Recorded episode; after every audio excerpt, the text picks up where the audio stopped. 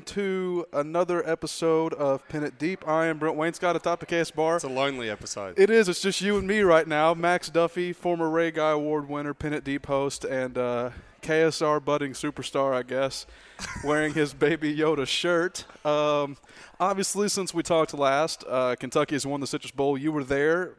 uh, somewhat. What happened? I heard you got kidnapped again. Oh, yeah. So it's, it's a long story. We'll probably get to it a little bit later. We've got Kash Daniel coming in, who Mm-hmm. can probably explain the story a little better. and Beau Allen. And Beau Allen, if he can fit through the door, I'm going to have to try and get him in sideways. Actually, they're taking apart a couple of the panels right now. Um, At just, KS Bar. Yeah, just to help him get in. Well, we've opened these like if you've ever been to KS Bar, which I'm sure if you're listening, most of you have. There's Yeah. like windows on top of the bar. That's where the office is. We're actually opening these windows a bit. Yeah. Still might be a tight squeeze. Beau's currently trying to get all the snow off his head from the snow that's been going the last Yeah. couple of days. He's had a lot of snowfall. He so ca- the city of Lexington had nine inches, I believe. Beau had about twenty five on his head. Mm-hmm. yeah. Well, so, thank uh, you well, for your service, Beau Allen, Yeah. for um, you know taking all the snow. Um, I did not go to Orlando. I actually ended up coming down with the flu. Uh, Are we just going to ignore the fact that Miles isn't here? Well, Like th- always. Yeah, well, I didn't want to talk about it because it seemed like his feelings were hurt when He we told was. him in the group message. Yeah.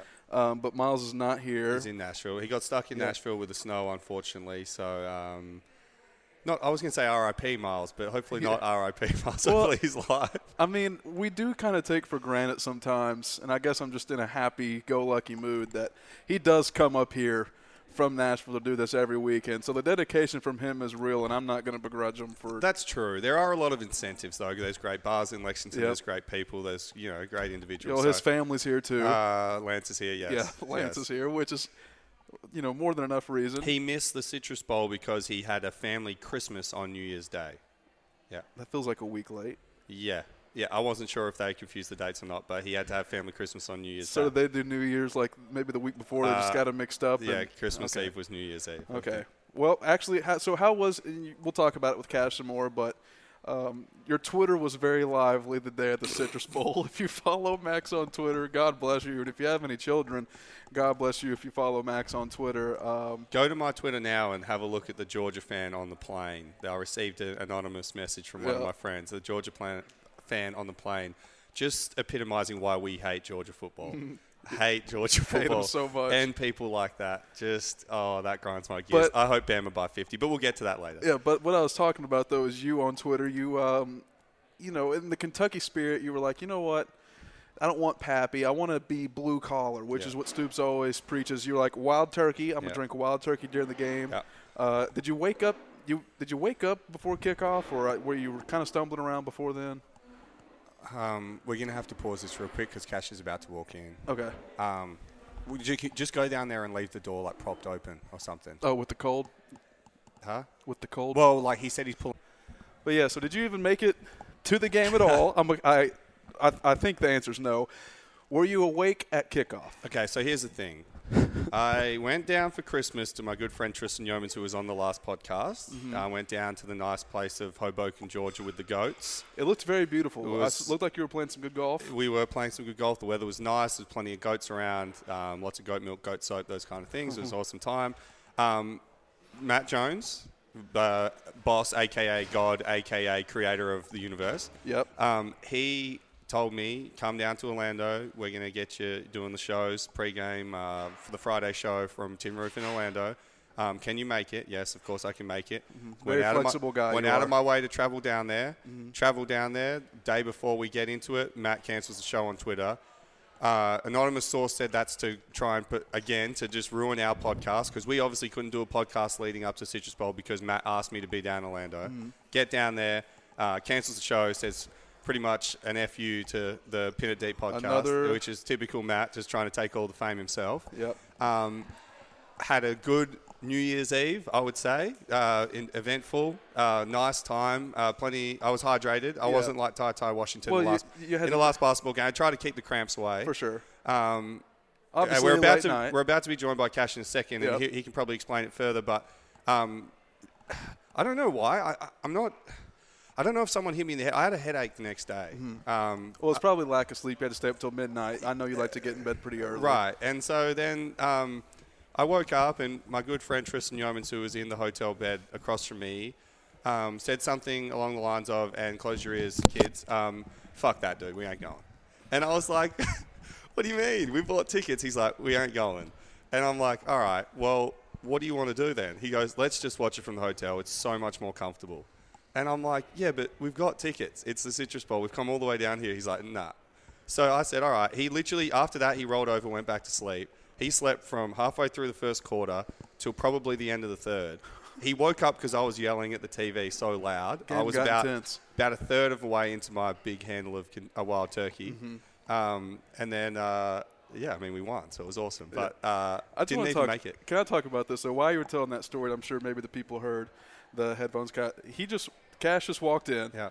It is what, 20, 30 degrees outside. Yeah. Shorts. Looks like he just came from the gym. Sunglasses on. it Just that was the smoothest anyone has ever come in here and just sat down. So Kash, Welcome. welcome What's up, to Pin It? Deep. What's up? Thanks for having me on, guys. This is fun. How is it out there? Is it cold? Man, it's cold as fuck, man. I'm like, am I, am I, first off, like, this guy, I don't know the matters. Am I allowed to cuss?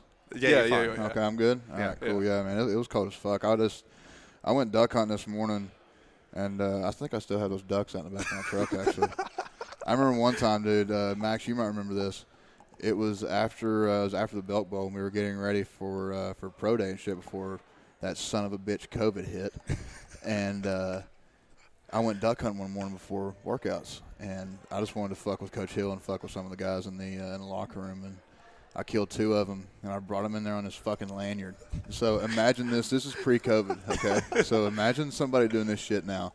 I walked in the fucking training room with that shit, like we're our fucking doctors and like all this like clean, like everything's supposed to be just clean, everything. And I got two wild dead animals just like around my neck, just going through the fucking hallways with them and shit. oh But- man, yeah, man, it's cold, but uh, I'm actually going to the gym after this, so.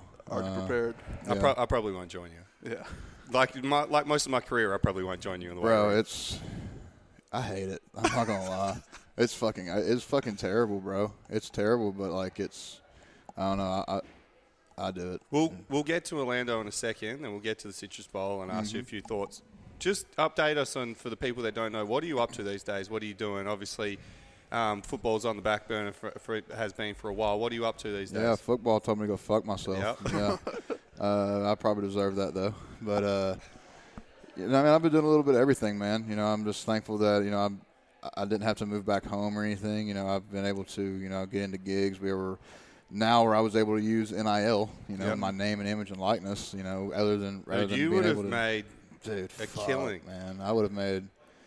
I would have been living good right now, man. I'd be like. Uh, I'd be like up there with like Wan'Dale and shit, like as far as like numbers go. There's no doubt. Yeah, There's absolutely no Well, doubt. that, I was going to say that's the good thing about being a Kentucky kid, especially from Eastern Kentucky. You will always have the support system, even if you're not from here. I mean, guys can come to Kentucky, uh, make a career, and just be set. Dude, it's crazy. Like when we were down in Orlando, like uh, like I, I, I tweeted out, uh, I said, "BB and you guys are like a beautiful kind of crazy," and it's true.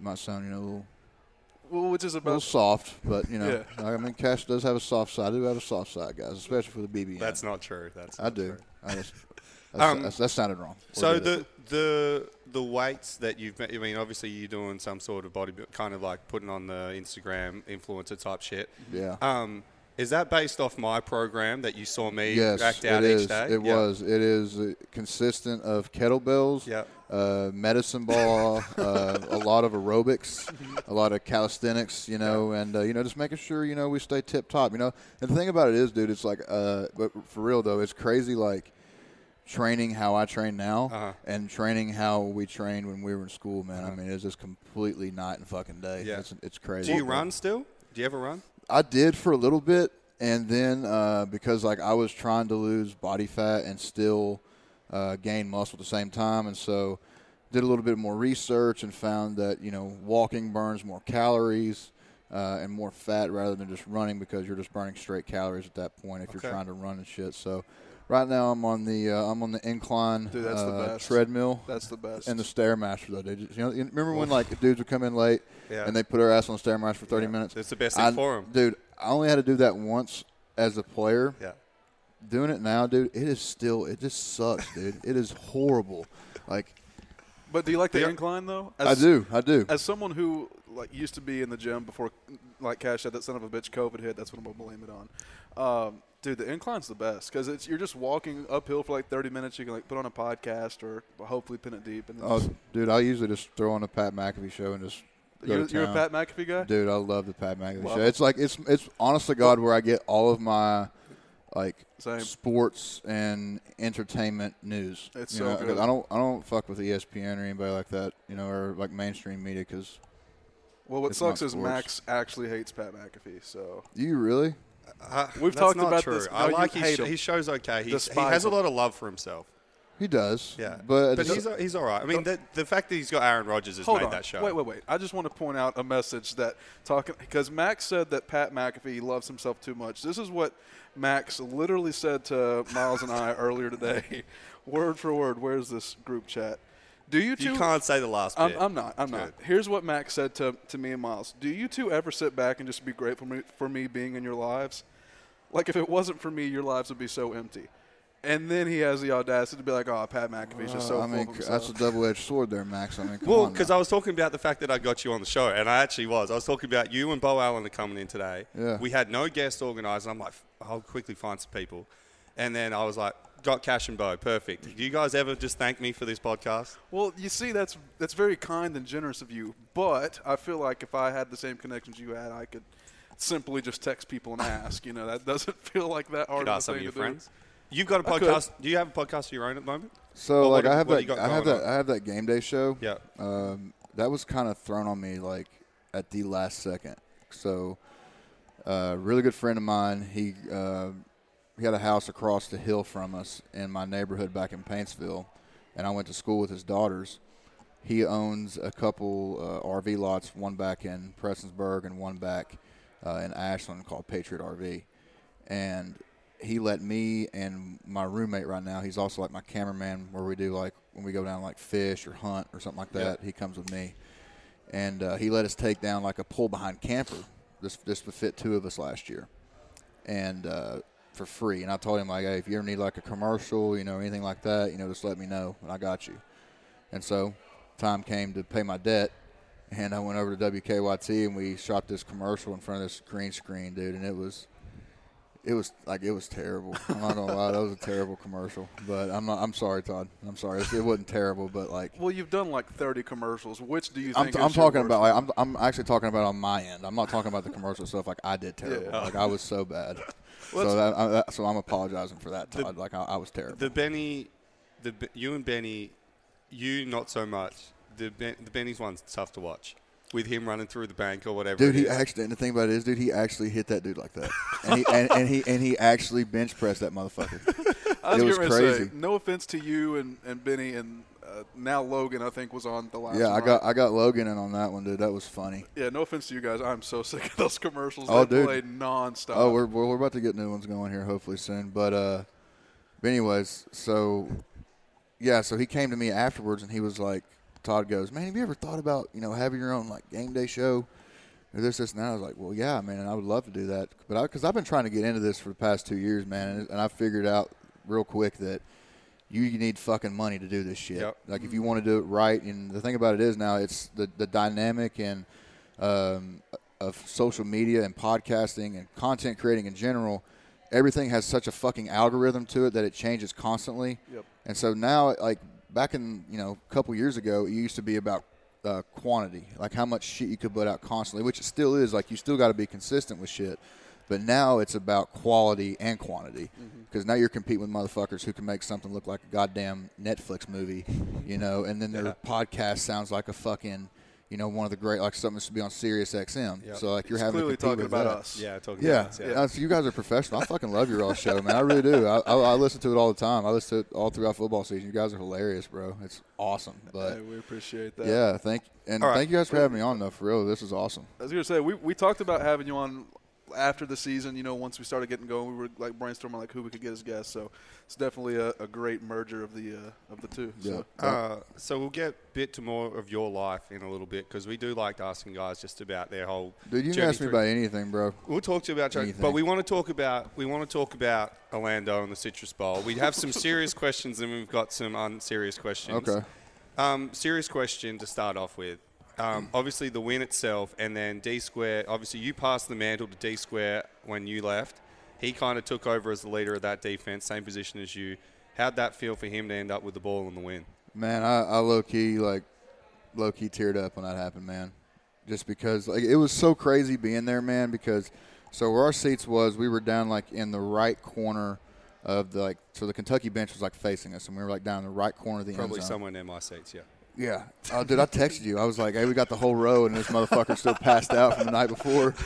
Hey, we're going to uh. Señor Frogs at like 1.30 in the morning. Max, it closes at 2. I don't give a fuck. We're going to, we're going to Señor Frogs. That is the most Max Duffy thing of all time. and we ended up not going. I called my Uber and we moved back to the house. But anyway, so it was crazy because, like, you know, during that time, like when you know, there's timeouts or something like that, you know, I could literally look out there and see the 18 game. You know, I could see Josh sacking McSorley there at the 10 yard line. I could see Benny running into that end zone. I could see Lonnie making that interception.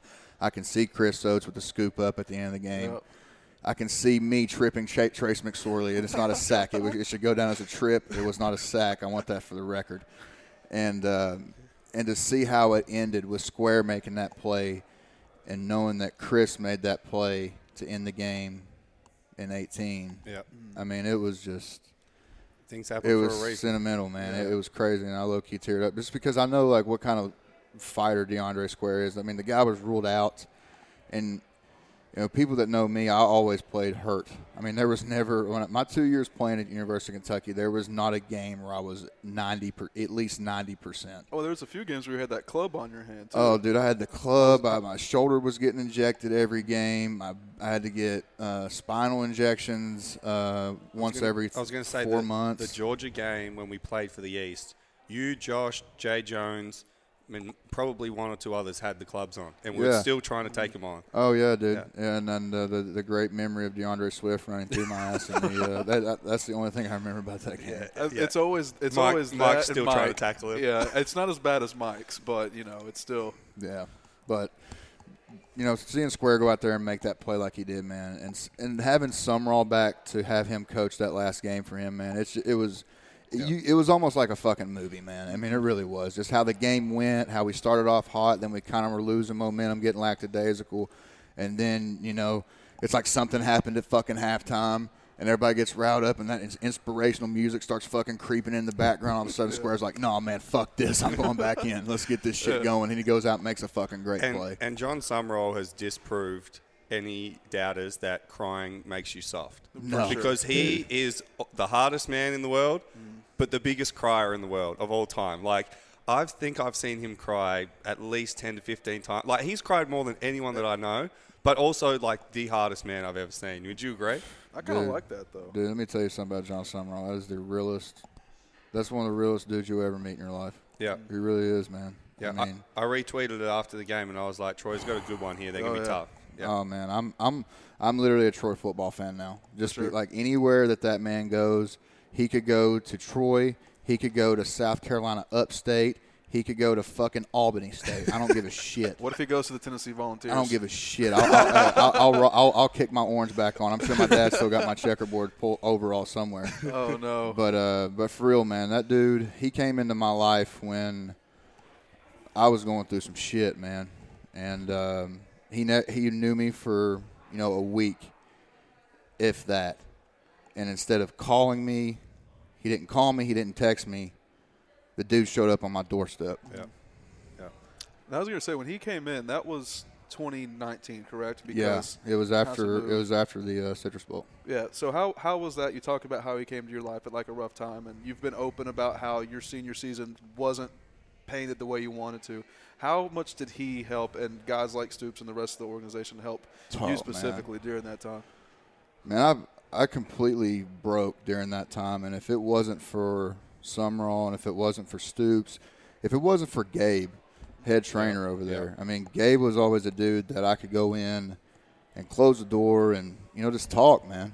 You mm. know what I mean? Because and I know it's it's it's talked about now, and I'm so glad it is. But the mental health side of things, when you're a football player, man, or anybody in general, you know, just being able to make that a norm that hey, it's it's fucking okay, man, to you know sit here and talk about shit you're going through because it took me forever, dude, and um, you know, during that time, man, it was rough. And so, um, you know, there's a lot of different things going on.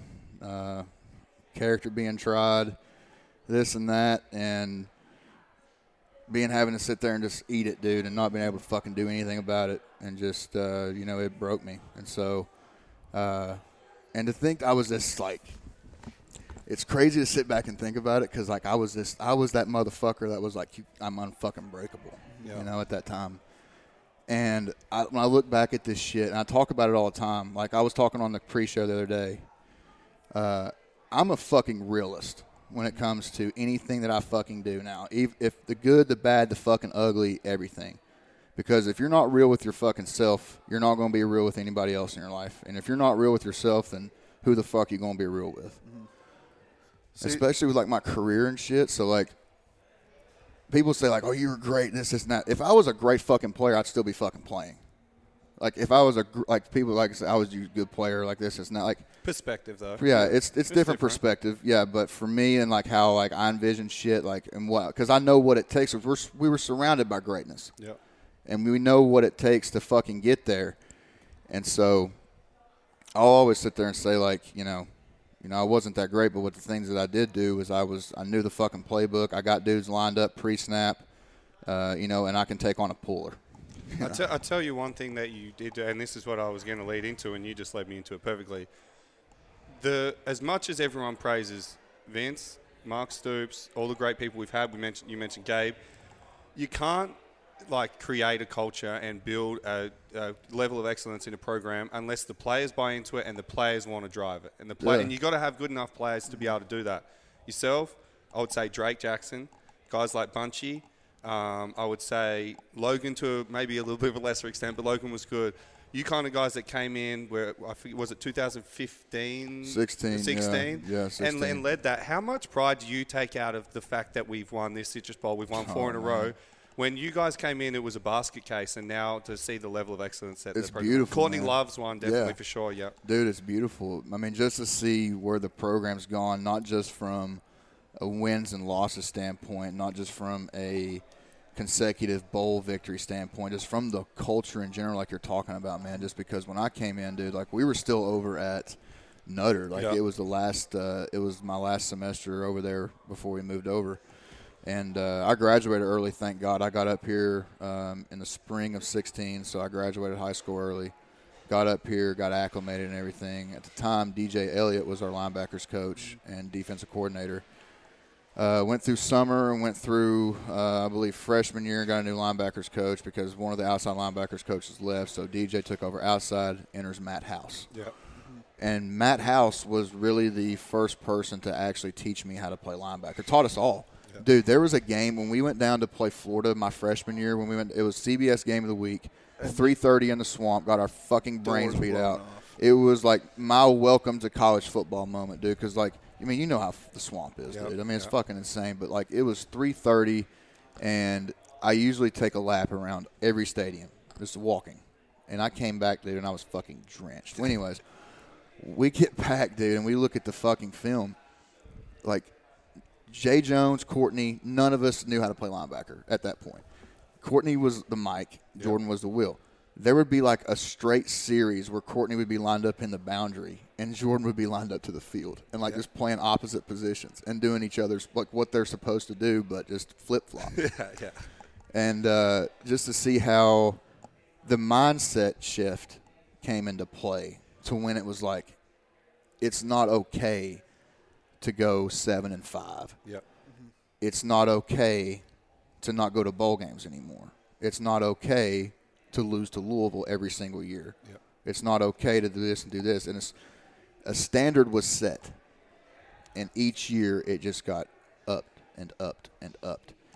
And you know, when I look back on it, man, and that 2018 defense, man, the standard for that defense, dude. We've talked about it on this show a ton. The the names on that defensive roster, even the guys who didn't play, because like we talked about, Yusuf didn't see much, you know, playing time on that 18 roster. Jamin didn't see anything. No, No, it's dude, crazy. So much NFL talent on that on Oh, that yeah. on that uh, defense, man. It was crazy. But it is, it is though, and like that's the one thing that I brought back a little bit on this show and tried to kind of emphasize is like the coaches are great. Don't get me wrong; Mm-hmm. they have been great, and they they do set the tone a lot. And what they allow you to do, not allow you to do, does set it. But it's the guys that are like when we're in the locker room and Kash is talking to someone, or Josh Allen was talking to someone, or Mike Edwards is talking to someone, or This year, Josh Bunchy's talking to to. Paschal's talking to Yeah. someone. When those guys give the feedback and be like, "Hey, man, that's not good enough," or "This is good enough," or "That's what we want," "This is not what we want," that's when the stuff starts to change. Because as much as you're going to listen to the coaches, you're going to listen to your teammates more because you want Oh, their absolutely. respect before you want the coach's respect. Oh, dude, absolutely. That's actually what like jerked my ass in gear to actually start taking this shit serious as how I should is because of Darius West, and I will always love D West because of it. That, Oh. and that's a name that gets star. forgotten too. Yeah. Unbelievable, man. That roster. Dude, D West, D West is probably one of the best defensive backs in the country mm-hmm. at that at that point in time. Dude would knock your fucking brains out, dude, mm-hmm. and he was so intense. Every he reminded me of low key like Brian Dawkins or somebody like that, and that's why because I was the same way. He was a hard motherfucker. I was a hard motherfucker, and like especially when we came to a standard like we needed shit done the right way. You know, hey, I can rely on you. You can rely on me because you know if you don't, your brother's going to call you out on it. Like Max said, yeah, a coach getting on you is one thing, but if your fucking brother comes over and says something to you, especially when D West comes down to you and says, "Hey, motherfucker, I can't trust you," he looked at me and said, "I can't trust you," dude. It felt like he took a fucking gear. ice pick and just went boom, like right in my fucking chest with it, dude. It was crazy, and that's what really jerked my ass in gear. So I started getting in the playbook. I stopped going out.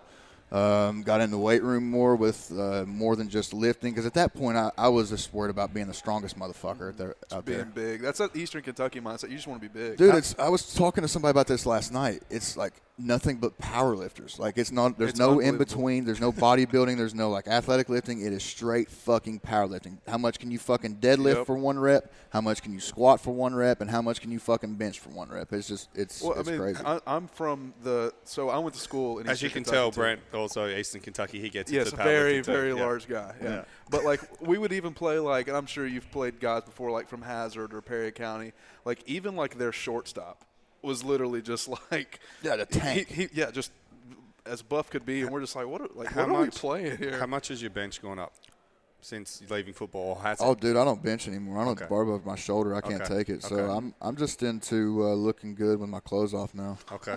Yeah, that's that's about it. We've got a lot of things in common. We always, we always have a lot of things in common. Yep. Um, another uh, Citrus Bowl question. Um, defensive side's always been pretty good for us. Offensive side, getting in guys like Wan'Dale, um, getting in Will Levis. Massive difference this year. Um, transfer portal's obviously changed since you've left. Um, are we gonna? Do you think we're gonna be able to keep that going um, with you know Florida, Georgia? We're competing with all these teams, Tennessee, and if so, why why is Kentucky so attractive? You think at the moment? Just because I think of the recent success we've had, man, and I think it like teams that historically aren't good, that weren't that good or weren't that consistent, that suddenly become good and become consistent becomes like a trend. Almost like when the Browns got Odell, mm-hmm. and they're thinking, okay, they're about to go to the playoffs, and everybody hopped on the Browns bandwagon. It's kind of the same thing here with what we're doing. You know, I mean, you go to a sit, you go to the Tax Slayer Bowl for the first time since 2011.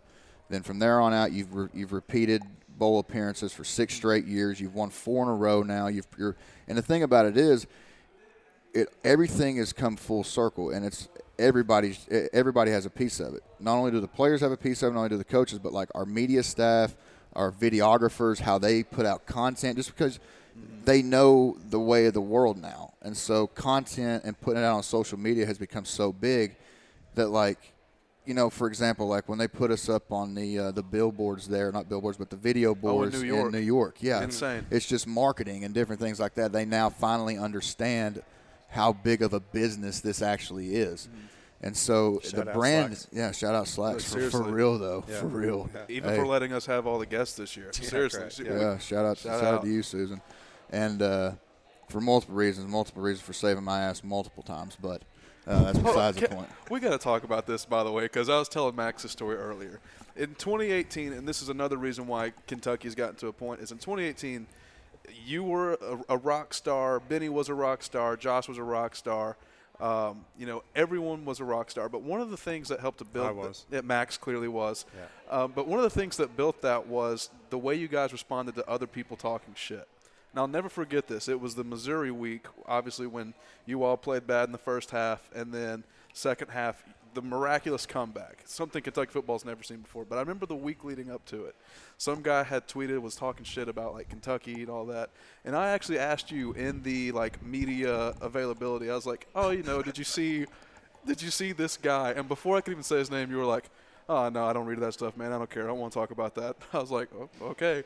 And then not even five minutes after you got back in the locker room, you get on Twitter, "Sup," and tag that guy and tag like everyone else who was talking shit. And I was like, "You could have at least given me a soundbite or something." That sounds like something I would do. yeah, I, I went with the uh, Tom Brady approach, not really telling you what I think. I guess I guess I haven't. I guess I didn't see it or something, and you might have brought it up, and I was like, "Oh shit, some motherfucker on there talking shit." All right, let's get it. No, it was. Um, was it Scott Van Pelt? No, it was. It was like some Missouri beat writer, I think. Oh, okay. No, it was a guy who used to play for Missouri, I think. Because I remember when I can't remember who he. It might have been the Florida game. and It might have been Van Pelt. It might have been Herbstreit, or it might have been Lee Corso. Mm-hmm. They said something about us losing that game on ESPN or whatever, and then I quote tweeted. Like oh no, no, tweet- it was uh, the Mississippi State week after y'all had beaten Florida. They all picked Mississippi yeah, State. yeah, I remember that now. Yeah. yeah. What's been uh, What's been the best moment you think of your of your football career? What's been the best? It's hard to narrow it down like that, man. For honest to God, the thing I miss about it the most is like this: Yeah. the locker room. Like so many different guys from so many different backgrounds. I mean, you're literally from halfway across the fucking world. I'm from goddamn Eastern Kentucky. Okay, Yeah. we got dudes from fucking Fort Lauderdale, Yeah. Broward County, Yeah. California, Ohio, Georgia, Alabama, Memphis. Yeah. I mean, Stephen Johnson from Cali. Cali. I Yeah. mean, yeah. I mean, just so many different people from so many different backgrounds and upbringings and beliefs, and we all fucked with each other. Never really. I mean, obviously, where there's 105 bulls in a room, some guys are going to butt heads from time to time out there on the field. But other than that, dude, we were our locker room was so cool. Like it was such a cool place to be. I mean. Uh, music was always on, vibes were always up, man. I mean, it was dope. It was dope. Yeah, But yeah, no, no doubt. Well, what about? Um, all right, well, we've gone through the best. What what's the, been the worst? What was the what was the low point? Obviously, I mean, you've talked about the mental health stuff, but I want to let's stick away from that for a second. On the field, was it Trask? Was it that dilemma, or was it? Oh, you don't really care about that. I was looking back at it, just from a mental aspect of how I approached the game, Yeah. yeah, it would probably have to be that, just Uh-huh. because I allowed. It was the first time I really allowed like social media to get to me. Yeah. You know, I mean, like it was the first time I experienced the cancel culture side Yep. of of Twitter, man, and Instagram and all that shit. I mean, I literally couldn't get on there without. uh What's up, Beau? Beau Allen's just walked in. We'll get him on in a sec. but yeah, like I couldn't, I couldn't get on there, and uh, so like me and how I was like with marketing and how I wanted to market myself, like I was like, I let other people's fucking opinion of me and what I did on the field, which by the way happens every fucking football game almost, like in a pile. Yeah. Like some, I'm, I'm not sitting here fucking condoning what I did. God damn it, okay? I know I fucked up. Okay, hey, I fucked up. I mean, but yeah, I would say it was that because like the next week against Mississippi State, um, You had to sit that first. I had to half. sit the first quarter, and um, then I got a couple concussions, and that really fucked with me. Whose decision was that for you to have to sit? Uh, it was mine and Coach Stoops' decision together because Okay. we had to. I mean, thank God Greg Sankey didn't fucking suspend my ass, dude. I mean, he should have. I mean, I, I don't know why he didn't, but uh, I mean, thank God he didn't. But then, like me and Stoops met up, we were like, hey, you know, we got to compromise something here. Let's just sit out the first quarter. You know, let Chris get some reps, this, this, and that, and. Uh, you know, it actually ended up working out really well because after that game, Chris actually started coming in more for like uh, third down packages and different things like that. So it actually worked out I, pretty ag- well. I agree, but it also probably cost us a lot of momentum at Mississippi State.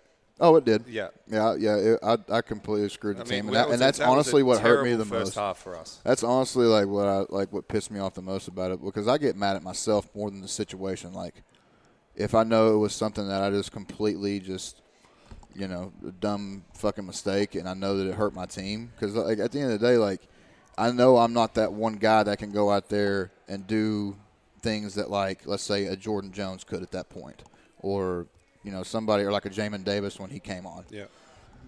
So like I knew I needed those ten other guys out there just so I can go out there and make at least a couple plays and get guys in position for them to make plays because like I was sitting there telling by the other day like that's my thing like going back to me getting dudes lined up and playing like if Jamin Davis and Chris Oats like they knew the playbook I mean they were young you know mm-hmm. so I mean it takes a couple guys a couple years hell it took me two years so there's if they knew the playbook and knew how to line dudes up and get the checks at least half as good as I did I probably would have never seen the fucking field it's that. crazy I It's do want to say this though. We do have obviously Ray Guy Award winner here.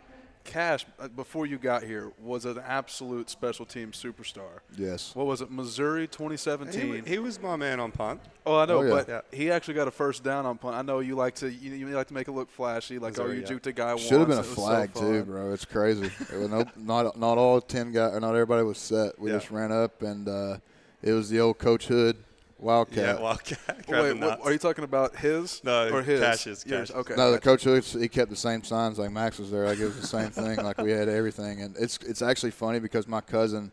Uh, played at EKU for Coach Hood when he was the head coach there, and he was on punt team. And like every time we get together, we were like, "How fucking much does Coach Hood love punt team?" And we go, it's like we were talking about it because like we would be like in a in a fifty minute uh, special teams meeting, and like 40 minutes of it is punt team. And but that's what makes him such a great coach and different things like that. Man, you've seen what he's done at Murray State, and I love Coach Hood. I mean, Coach Hood was really the first guy that actually made me feel like I had like a role on that team because giving me that personal protector position and like being able to run a fake punt, this, this, and that, being able to have responsibility of shifts and making sure dudes are lined up in the right position. And so, you know, I give Coach Hood all the credit in the world to I'll give me give- kind of that momentum. I'll give you a time that you might remember, you might not. I've chose to put it in the back of my brain. We're playing. East, I know you're going to fucking we're say. East, I, we're I know playing you're Eastern going to Michigan. fucking say. We're playing Eastern Michigan. Oh man. and we had a call where if they overloaded the right hand side, we'd check to the left.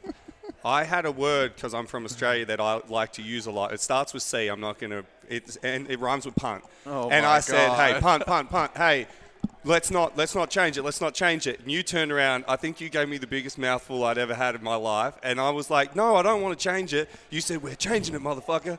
Turned back around and you just called it. You just said, "Let's go." And I was like all right, I guess I'm going. I had to run to the left, like snap it around my body, and they all like it was.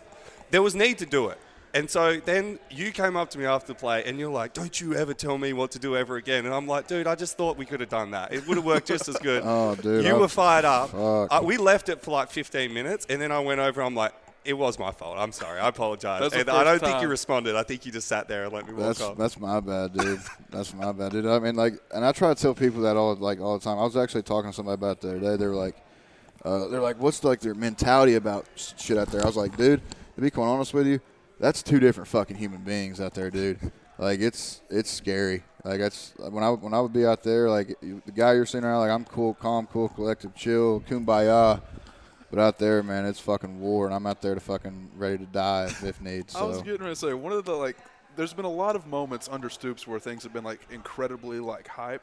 I'll never forget though. I think it was South Carolina 2018. You got kicked out for a targeting, which was total bullshit. I think. Nah, I don't know about Now, that. it Looking back, looking back at it now with the rules and everything, yeah, in my opinion, yeah, it's bullshit. But Yeah. in, in, in the eyes of college football and their rules, Uh, either way, I remember that one was kind of like it could have gone either way. And you got kicked out, and I'll never forget when he was running back to the locker room. And I was like, "Oh man, that sucks." Like Kash is gone, and he's going back, and he's like cutting a wrestling promo on the way to the locker room. oh, I gave, I gave. the Yep, that's what it was. there. the too sweet. Yep. Yeah, So Hey. it was fun, man. So we got about five minutes left before we get the head. Well, we'll try and get the headset on Beau.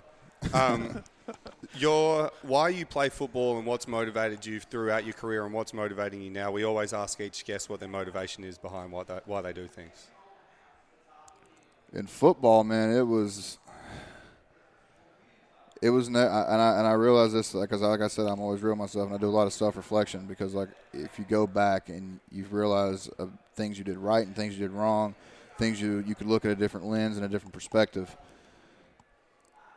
The thing that drove me the most was proving people wrong. Like I never did it for me in in me like in just for me like because it was fun. Like I did it because people told me that I couldn't. you know, and I'm always that motherfucker saying like, hey, you know, you can't do this. Oh, motherfucker, watch me, Yeah. and I'm gonna do it. But now, it's more so about fear drives me and motivates me, and and and people can get that conscrewed, misconstrued. It's you never want to be fearful of any like have no fear in your heart about anything, any obstacle, any man, anything like that.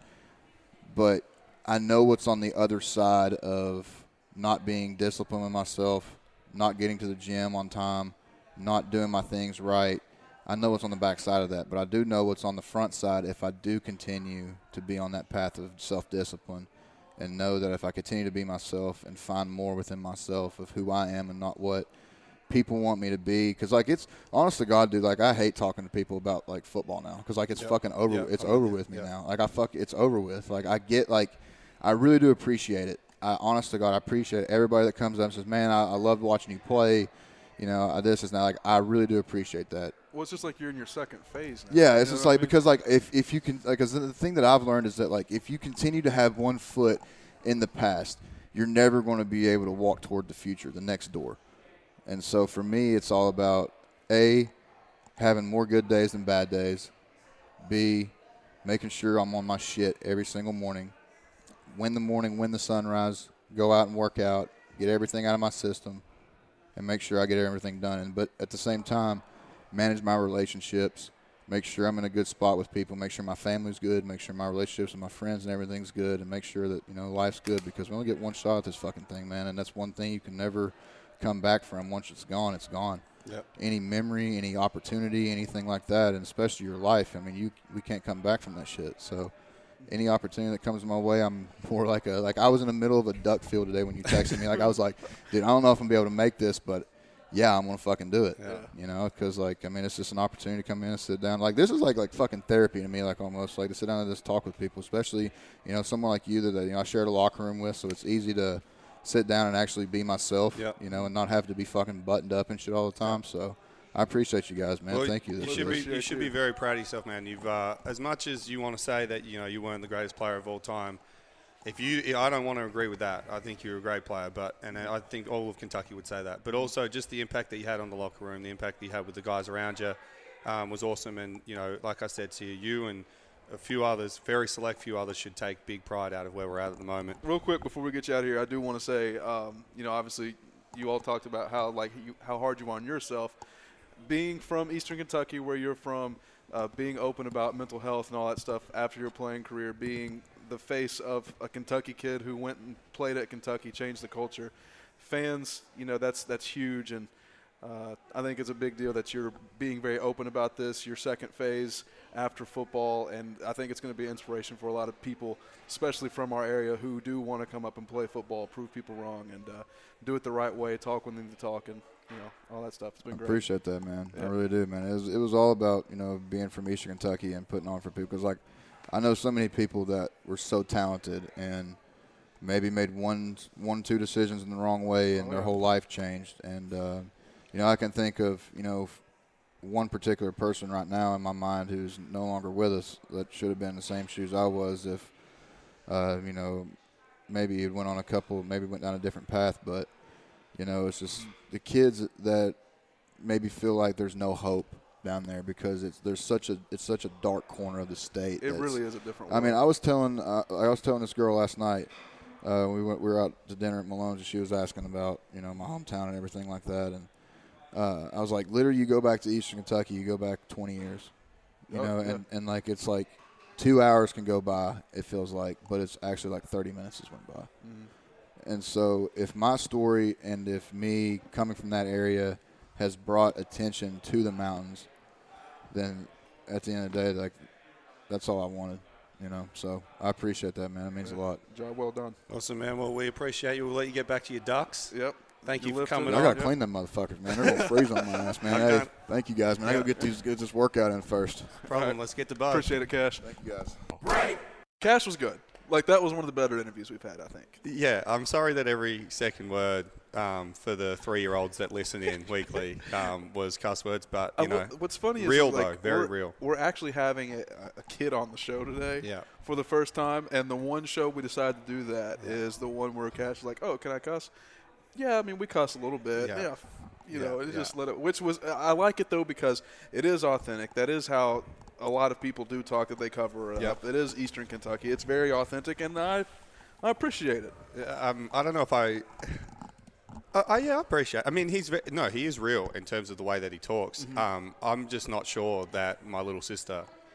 Um, Do you have a little sister? I didn't yeah, know this. I do. She, but she's like 25. Oh, okay. Well, like No, no. Let's let's be serious for a second. Well, hold on, Uh, wait, we wait. How do you think I felt whenever I brought my, my mother to Tin Roof and you guys decided to get me drunk and you know? I prefaced it when I went and met her before the show, and I said, "Mrs. Wayne Scott, I, nice to meet you. Uh, my name's Miles," um, and she said, "Hi, Miles." Um, she actually I got said- confused on that, by the way. I said, "I'm very sorry if you, what we're about to, what the words that are about to come out of our mouth are not up to the high etiquette and standard of the Wayne Scott family." And she said, "Max, it's fine. I hear it every day." I said, "Okay." So I don't know if that's true or not, but that's what she said. no, it is. It is true. I love my mother, but it's one of those things where it's like if I can't be real with my mom, Yeah. I'm not gonna like you know. It, Yeah. It's what it's the and then you proceeded to drink about 20 shots in front of it. Well, Gatorade. Gatorade. Yep, Yeah. straight Powerade. Um, but a serious note on Kash. I mean, uh, we. I mean, I said it five times during the pod, so I don't need to repeat myself again. But um, definitely one of the guys that came in, changed the face of the program. One of the big leaders. Um, definitely set the tone for us during a time of defensive dominance for the program. Um, I think his leadership, the way he was able to guide guys like Square. Um, unfortunately, obviously Oats with a disastrous situation with him, but he would have grown into a great player. Um, you know, around him, just to he, like he said, he had freak athletes around him, and if he could, if his only job was to pull them all in line and make sure they all knew what they were doing, so he didn't have to do too much Yep. of his job, then that was huge for us. Well, it kind of gets joked about a little bit, but he is the probably one of the greatest like heartbeats locker room guys of all time. Because you again, we don't want to beat this dead horse, but like you said, if you tell a kid from Eastern Kentucky you're going to start on a defense that is littered with Yeah. NFL talent, and you're going to start and Yeah. you're going to play a pivotal role. Yeah, And, like people forget, he was still a captain on that 2018 team. Yeah. And you know the fact that he did it, played his role very well. Yeah. Um, obviously, 2019, like we talked about a little bit, didn't go the way he wanted it to. Yeah. But I think people will look back on his career and be like, he made Kentucky, being a Kentucky kid, and was made it proud. literally three years too late or two years too late on cashing in on some massive NIL Mm-hmm. deals. Yeah. Which luckily, He'd still be set for life right now. well, I mean, luckily, you know, he is the like we talked about the face. Different of when you're not Kentucky playing, kid. though. Different when It you're not is playing. different. I Yeah. understand, but I think he's, I think he's getting enough from the uh, Commonwealth Credit Union, who decides to run those commercials five Speaking times speaking of a kid that is a Kentucky local, Uh huh. we have our next guest. We've mentioned him many times in the previous podcast. He's one of our favorite people on the team. You're kind of obsessed with him. I am. Um, we've spent the last 30 minutes since Kash left um, adjusting the headset, um, putting three headsets together, kind of like welding them all together so we can fit it on his large dome. Um, there was conspiracy theories that uh, when they landed on the moon, they actually just landed on Beau Allen's head. So, Beau, You're so mean, dude. welcome to the podcast. How are you? Doing great. That's a great introduction you just had right there. But no, thank you all for having me. One of the I'm, uh, one of the greatest backup QBs of all time in Kentucky history, I would say, behind probably Stephen Sawyer Johnson. Smith. Sawyer Smith. So, just, can we talk about this really quick?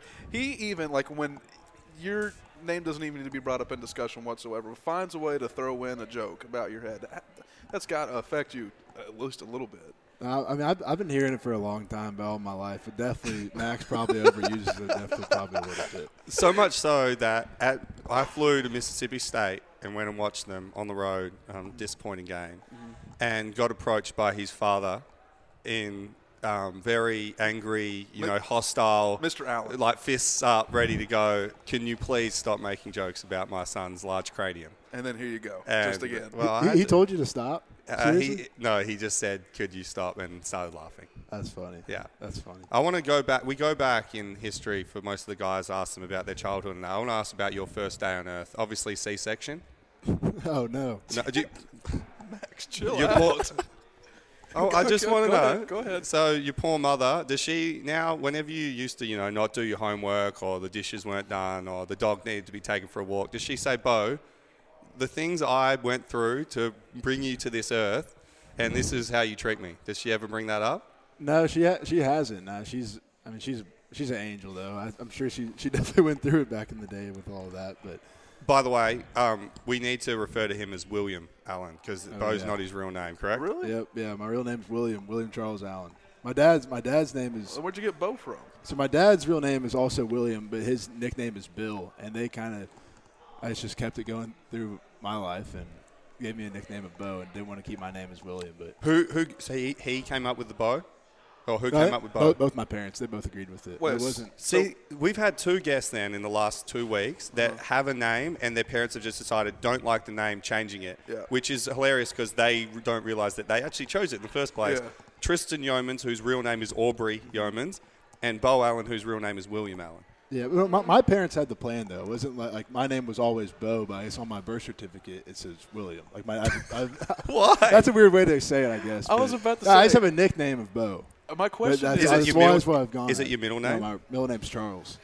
William Charles. Charles. So I'm, I'm the second. Wasn't William Charles a, wasn't that Oh, two names like- of the Prince of Something. England? There's not even a B anywhere in that name, and then we land on Beau.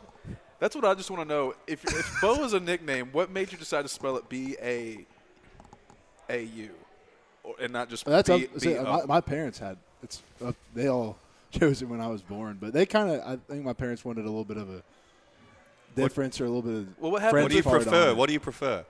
Oh, I'm, I'm my name's Beau. Like, I don't No, go it's by not. No, it's, no, no, that's the thing. It's not though. It's William. Okay.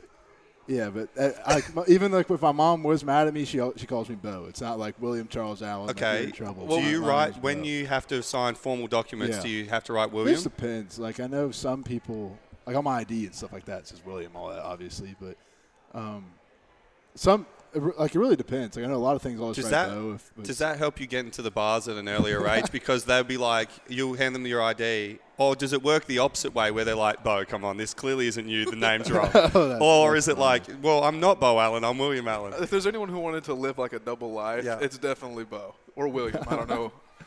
No, I don't think it's had too much of an effect on that aspect. But Well, what happens if I never, I never thought of it this in, this deep probably until now. Well, it really. is called Pin It Deep for a reason. there we do go. like to go very deep in thought and other things on this show. My question is, what if you didn't like your, your nickname? What if it's William Charles Allen and then your mom and dad call you Beau? But what if you didn't like Beau? Would you have two nicknames? Would you just this this know. carousel? Is of it hard having three first names?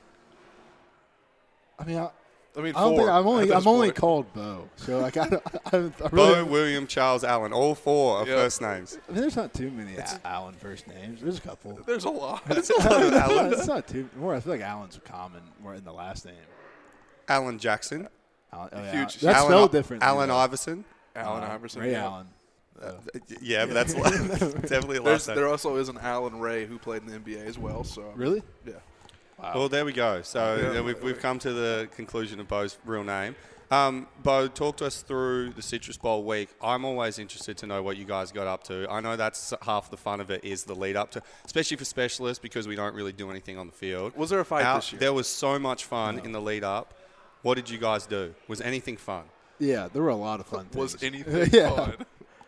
Well, Of course it was okay, fun. Here's, okay, here's the thing. I want to preface it with this. If we had anyone who had any sort of honesty on this couch right now, they'd be like, maybe. Beau's going to talk it up as if it was like the week of his life. No, so just. I mean, like okay, go. compared to my first bowl experience, it really it was really only down there for like two days, two or three days. that so that's what yeah, like to me yeah. it was like a whole different. Oh, yeah, of course, it's your I first could, week, yeah, it was really my first bowl whole game experience. Yeah. So like on Monday, we got there Sunday night. I got there on Sunday night, probably around four or five. I went on the team chartered from Lexington, and um, by Monday we got to go to SeaWorld. And Coach Stoops really, our whole plan was that we were going to get really our, a lot of our heavy lifting and practice and our most physical and our bigger. Like we were pretty much, we were if we were going to be prepared to play that game before we even got to Orlando, we wanted to. So we had most of our heavy, like our big days in practice, and we still practiced really hard down in Orlando, but we like we went lighter. We only wore f- uh, full pads on one. We didn't go full pads any day, but we had shoulder pads and helmets only one day. And usually we at least do that two days out of the week. But That surprises people, though. Like, I know I've talked to many people about, obviously, besides the NC State game, that um, we really don't practice much during the bowl week, and they're like, "What do you mean? Like you should be taking it serious and all this." It's like we've won four from four. Yeah, like it- it's clearly that's not the Yeah. that's not the way to win. And I think there's something to that about like being fresh, and I think that, that might be a trend that continues. I think it's because you play better football. hungover. well, that too. Of Like course. you actually do, because you have to concentrate more. Whereas if Well, you you feel do. great, if you feel great, then I don't know how well you play because you're like, I'm feeling good. If you actually have to be like, I'm hungover as shit right now. I need to concentrate on everything. You play a lot better. so you didn't have a big night before the Georgia game. When we were down at the Citrus Bowl in 2018, me and Miles and Tristan and Grant had gotten in at about 4 a.m. I think, and practice was at like 8. And we they had like the uh, not the spider cam, but they had the big mic that they could put over people so they could listen to the conversations. And I'm sorry for the language here. Um, we were all talking around, and I was like, Grant, I'm fucked right now, dude. I can barely even see. And Grant's like, dude, same. And then Tristan's like, man, I'm hungover as shit. And we're just talking about that for about a minute. And we just hear laughter behind us. The guy had had the mic over us and the camera on us the whole time. I'm like, are you going to use that edit? He's like, probably not. um, what else did you get up to? Yeah, so on Monday, Monday we had a day at SeaWorld. It was optional to go to SeaWorld. We could just walk right across from our hotel, and uh, that was fun. I, like there was a lot of different things going on. Like me and I rode around with Nik Scalzo a lot, but we got to see like a orca show. We got to see like pet some dolphins. All He, he's in the portal, right? Yes. Is he, has he gone anywhere? Yeah, he's at. Samford, right? Uh, yeah, he's at Samford. Okay, sorry. Continue. Alabama. Yeah. Um, yeah, Thanks so for clarifying where Samford is. No, I just know. I, I, get. I get, I get Samford and. Uh, Stanford. Stanford, no, not Stanford. What's a, what's a, what's a school? What's a school in Nashville? Belmont. Belmont. They, they both have the same colors. I get both those schools mixed up all the time. from where they are, from where they're located. His face. No, I'm not saying the Blue name and of red and white. Yeah, I'm pretty sure Belmont and Samford are both. Well, blue, do you get the New England Patriots mixed up with them as well? No, I just I get confused. I Maybe always the get Red mixed those Sox two or the. Phillies. yeah. Go, But, keep uh, going. Sorry. Keep going. I was- oh, hold Tuesday. on. Max is a big animal guy. I, Yeah. I've quickly learned. Do you have a favorite like exhibit or an animal at SeaWorld? I know we're asking the hard questions here, but Oh shoot. oh, this Um, really was a hard question. he doesn't know his The favorite. Orca show was probably pretty cool. Scalzo, Orca guy. Scalzo getting any TikToks while he was there? I don't think he did. I think he stayed away. Is he from cutting back, is he? yeah, I think he's cutting back on the TikToks, man. Yeah. A little bit. I don't. He shouldn't though. I mean, he's his exposure he's got. I would. You know what I'm saying? Like he's probably making money from Hey, it. Okay, here's the thing. As I'm going to continue to say throughout this this little segment, most positive. You like you could. I don't think he's ever said a bad word about anyone. He probably hates everyone on the team, and he- you'll be like, "What do you think?" about Oh, great guy. Like I, I love what he does. Like he's so awesome like that. And I'm like, Beau, just tell me what you really think. Okay, can I say this? He's he's actually got a point. Like so, on I don't have TikTok, so I wouldn't know. On3, our parent company, whatever, released a new feature. Yeah. I'm plugging it very hard. Company man, NIL 100. Uh-huh. Uh, for college football, Nik Scalzo was actually on that list for Really? like most valuable. Because of QB one, obviously. Well, QB one obviously helps, I'd say, but Were you uh, okay? I don't know the process. We probably should have got Scalzo on here at some stage. Were you ever approached for QB one, or how do they decide who they're going to approach and like who they're going to Yeah. do? And like, do they make money from it? I think that I was never approached by them at all, but I remember um, I talked to Nik about it, and I think what happened was they kind of went around and chose a group of I want to say we said like about 15 to 10 quarterbacks around Yeah. the country. Yeah. and and one followed of them them. was one, one of them was Rattler too. Yeah. Yeah. Eh, But at first, what they did, they picked like 15. and They followed. The show was about three quarterbacks. It was, um, it was Nik Scalzo, Spencer Rattler, and Lance LeGendre, who ended up going That's to right, Kansas. And Did uh, he ever play? I don't, not that I know of, Okay. but I'm not 100 percent sure. the QB And he said that they like they, they followed him for like about a week and kind of like figured out who they wanted to do. I, Uh-huh. I think it was a week or maybe a little bit less, and then they picked three out of And, 10 to 15. and of the seven days they followed Scalzo around, he cried six of them. So they're like, yeah, this is the one. No, I don't, I don't know. They, they followed him before they sh- shot the show or anything. That's what I'm saying. Yeah, I don't. I mean, it's, I, I mean, Scalzo, he, he's he's a good guy. He's emotional man. is he is he a crier? Have you watched the show? No, I actually haven't watched Mate, every one. second scene was Scalzo crying. He cries more than Jon Sumrall. He's just passionate, man. He loves the sport. He does. He's very passionate. I, no, I like Scalzo. We get I- along very well. Um, you let's go. Let's talk about you a little bit before we get too much into the Citrus Bowl game itself. You uh, did you have an offer from Georgia? I did. They, off, what they offered me offer- pretty what, late. What but I- offers did you have? I had offers from I had about like 14 or 15 total. Like Georgia, Yep, talk 'em up. Mi- Georgia, Michigan, Yeah. West Virginia, Washington State. Yep. Um, my first one was Bowling Green State out of Ohio. That was my You, first you one. Just you said fuck them. no, worry I was Uh, I loved them at the time. So you, why didn't you go?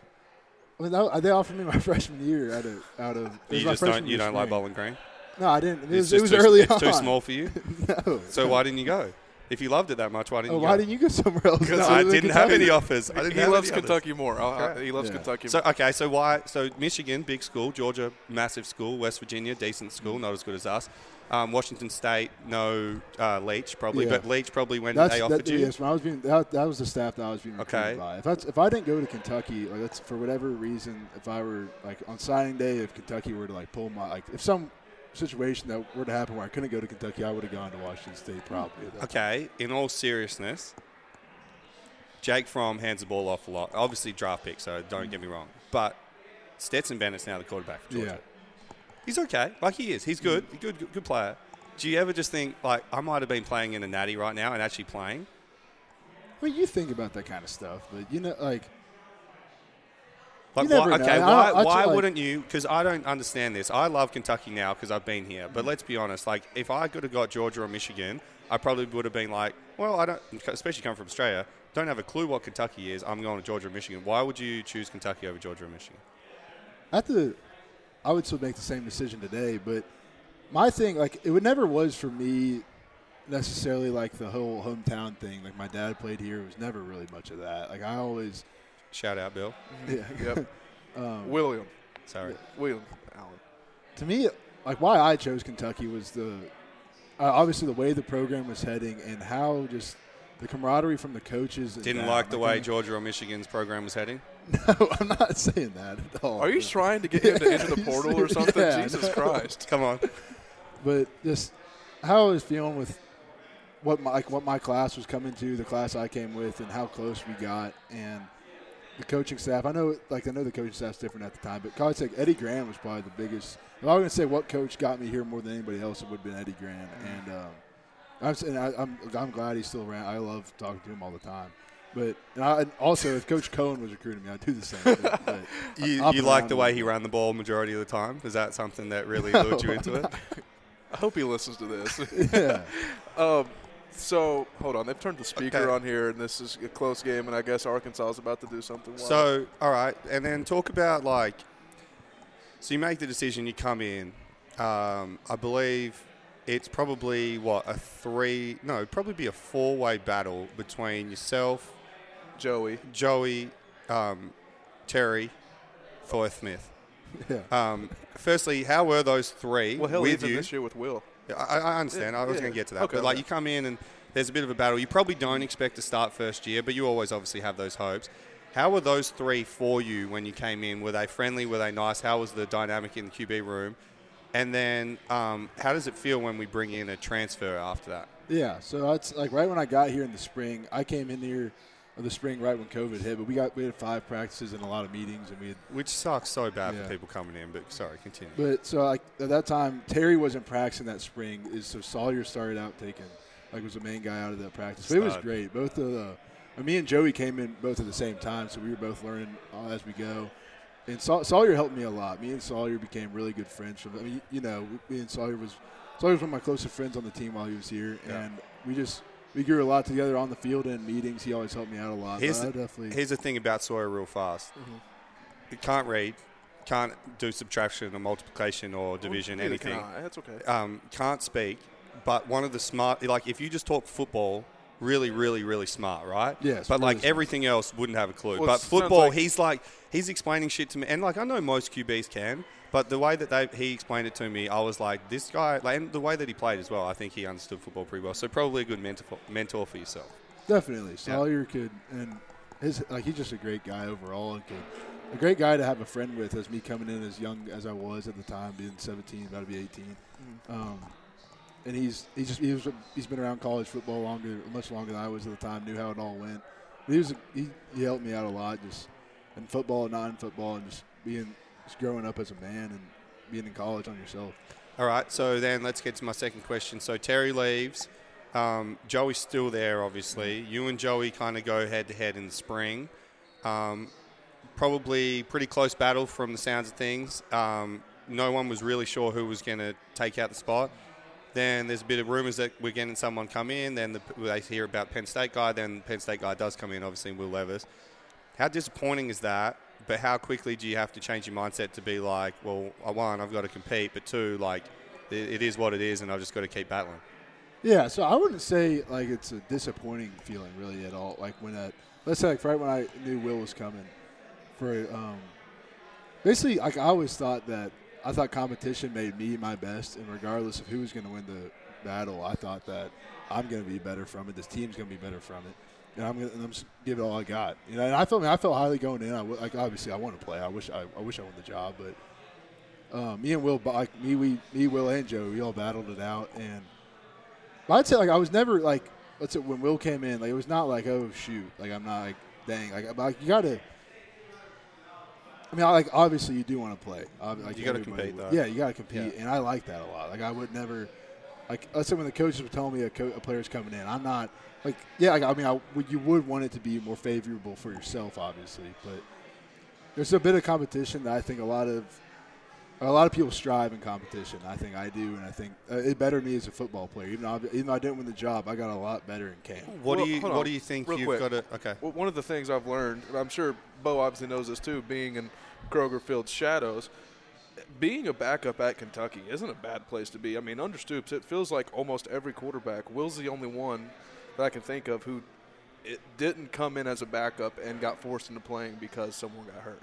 And obviously, we hope that doesn't happen like next year, the year after, or whatever. He but does. I mean, well, that's what I'm saying though. But being a backup at Kentucky, if I mean, if Beau Allen's your QB too, I mean, that's a pretty solid place to be. Huge. Especially when guys like Stephen Johnson came in and played. Yeah. Even had a fucking wide receiver come in and play. Yep. You know, so I mean, obviously, opportunity's still there. Um, you lost my train of thought. Um, so sorry. okay, well we'll continue with the Kentucky thing. You got your first touchdown for the Yeah. University of Kentucky. Growing up, I don't know. Did you were you a UK fan? Hundred percent. Yeah. So Every- how special was that moment? It was pretty cool. I um, just you think about. I think like when that kind of stuff happens and you get your first touchdown. I remember when you probably first started playing football at Kentucky. Like you think about the times where you started working really hard and what you. I know you weren't thinking about Kentucky football when you were growing up, but I'm saying like like a lot of I'm moments. you, A lot of you. moments kind of like cultivate where you think in your mind Yeah. like when you're settling down after the game or hmm. something. And it wasn't like we were killing. New Mexico State, I know, like it wasn't the biggest moment of the game by any means, but Still an still fun. accomplishment, man. Still an was fun. accomplishment. I remember uh, when I was growing up, I obviously would always watch Australian rules football, and lucky enough to get drafted into that league. And the first game that I got to play was against my favourite all-time player. and the first thing he did was he punched me in the gut so hard, and it hurt because I pushed him, and he whacked me. And I'm like, well, that's a nice introduction to my favourite ever player. And then the first time I touched the ball, I kicked a goal. And dude, I almost broke down in tears because it's like, as you say, like you you watch football your whole life and you grow up and you're like, that would be so cool. Then you start to think like it's a realistic chance of maybe happening. Then it does happen. Then your ultimate like moment lives out and you're like, well, oh, that might be it for me. Like I'm happy with that shit. So I'm sure you felt. I mean, you got a lot more to prove, but I'm sure that moment Yes. was was very special for you. yeah, it was fun. It, it, it definitely was one of the definitely my favorite game of the year, probably. You gonna get a Personally. you gonna get a little picture framed or something of you going over the goal line? I would. I don't know. I don't, I don't think I have one. There's a, there was, you know, Jacob Noger. He takes enough great pictures, so Yeah. we, we get. We're definitely blessed with him. But All right. Question that I like to ask all QBs because I think it would be so cool. As a punter, we don't get to do anything, but you get to do a bunch of cool things, okay? Firstly, checking out of things and tapping your helmet. You've got four options, okay? What's your favorite? Checking out and tapping the helmet, or like whatever you guys do for a check. One, just the cadence in general, just being able to do the cadence is really, really cool, okay? Three, is just calling the guy in just with just like a little hand signal. And I don't know if you're allowed to do this in college, but for NFL, it's cool. It's just seeing it, looking around. Rodgers does it a lot, looking around, looking around, Best quarterback. walks off and just timeout. Oh, Nah, I'll, yeah. ju- I'll just call the timeout. Yeah. What's the What's your favorite of the four? I definitely say like with our offense, we have those kind of those pro and like mannerisms that we have with the like I know you're talking tapping your head, and we have two different types of calls that flip a play or change a play. I think, and when we do that, we kind of have a little bit of a hard count to start out with, and we do like like we do the whole Ooh, kind the of NFL like good, sell yeah. it, whitey, whitey, sell it. And if you, I think once you get a guy out on a hard count, like if you get somebody in practice, that's one of the best. Like, because it's just Yes. you, like it's just your voice. Like your my voice got like, like Yeah. it's just It's, I, I love having hard counts and doing that kind of stuff. We did a hard count once for field goal, and I got him to jump so much Yeah. times that Yeah. year. It was so good. It's and you just scream it, and they just go, "Oh, So you okay." Do wait. I want you to do this. Talk us through the the play call comes in from Liam Coen. You're in the huddle. Give us the play. What a play call might be. Go up. Give us a hard count. Then give us the other. Give us the rest of the cadence, and then whatever the fuck you do to finish.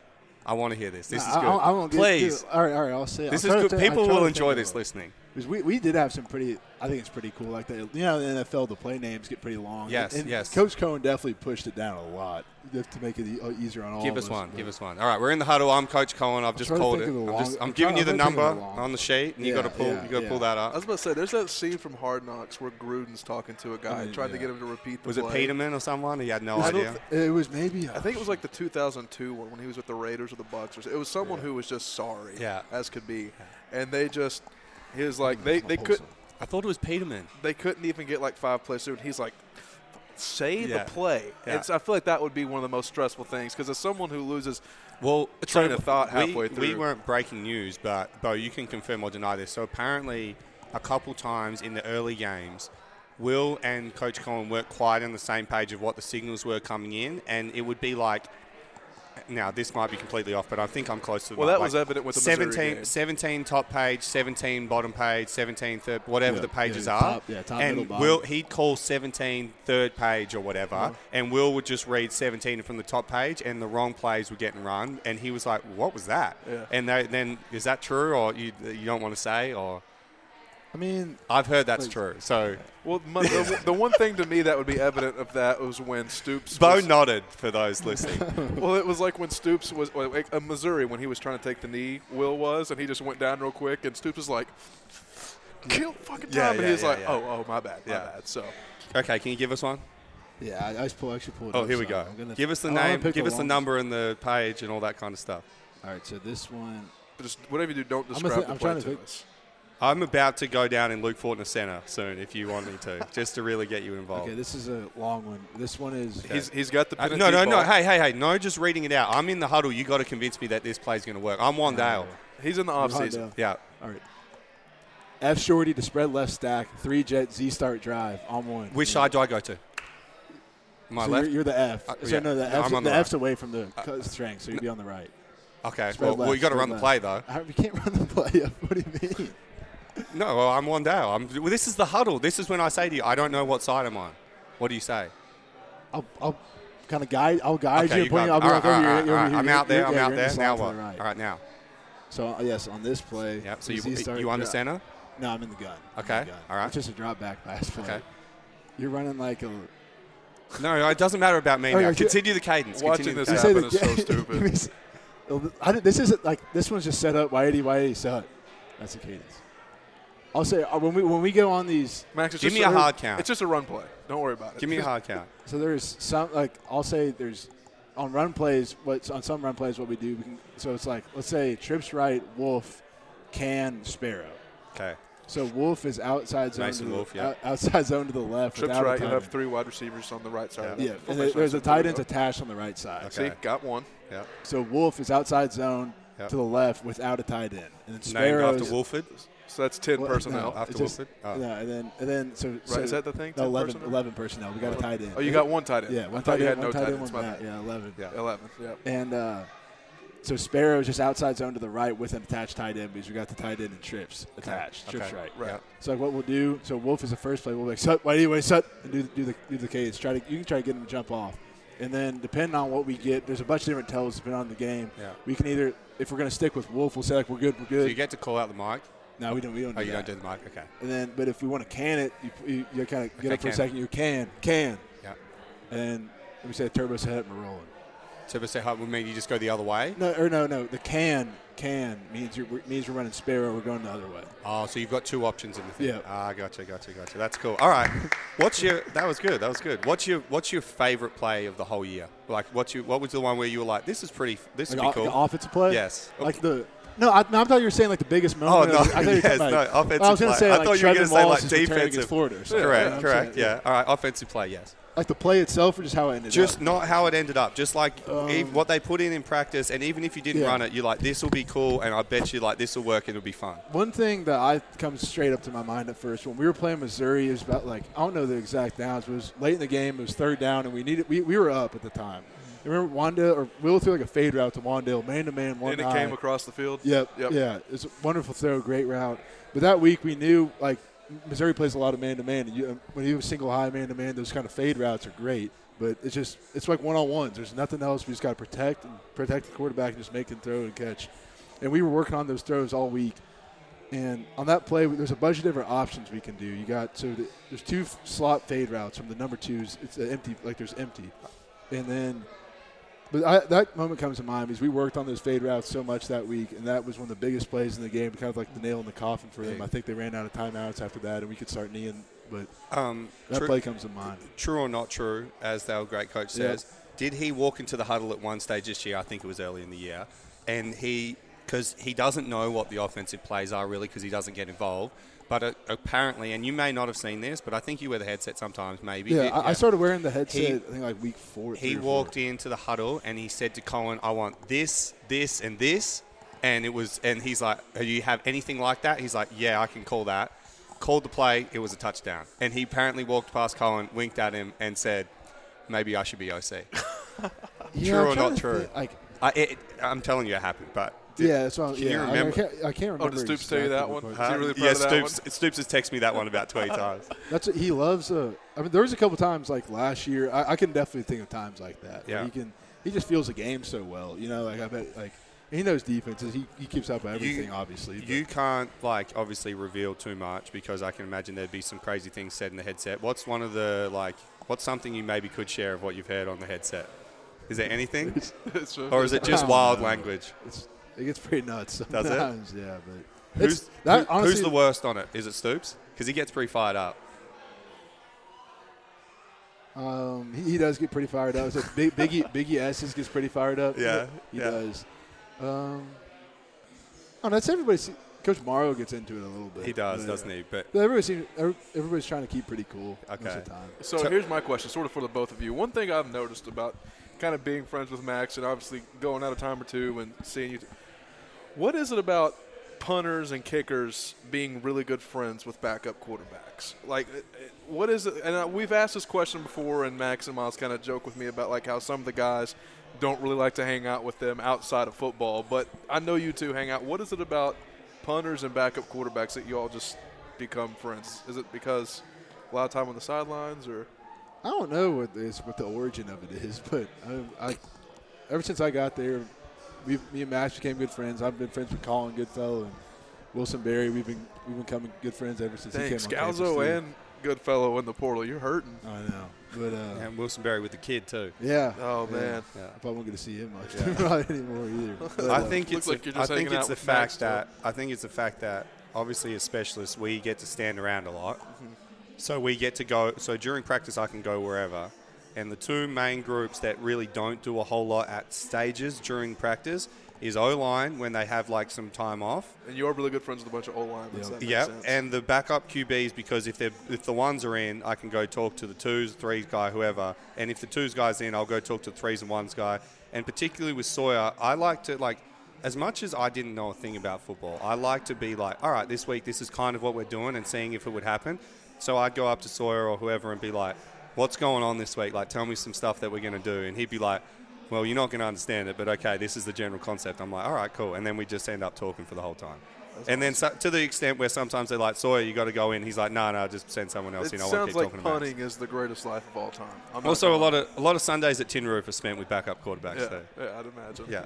What's what's been a moment for you? So growing up in Lexington, what's been a moment? By the way, just very quickly on this podcast, the first ever high school football game I went to, Beau Allen was the quarterback at. So there you go, Beau. There you go. You I didn't- guys I didn't lost. know To, you lost to Frederick Douglass.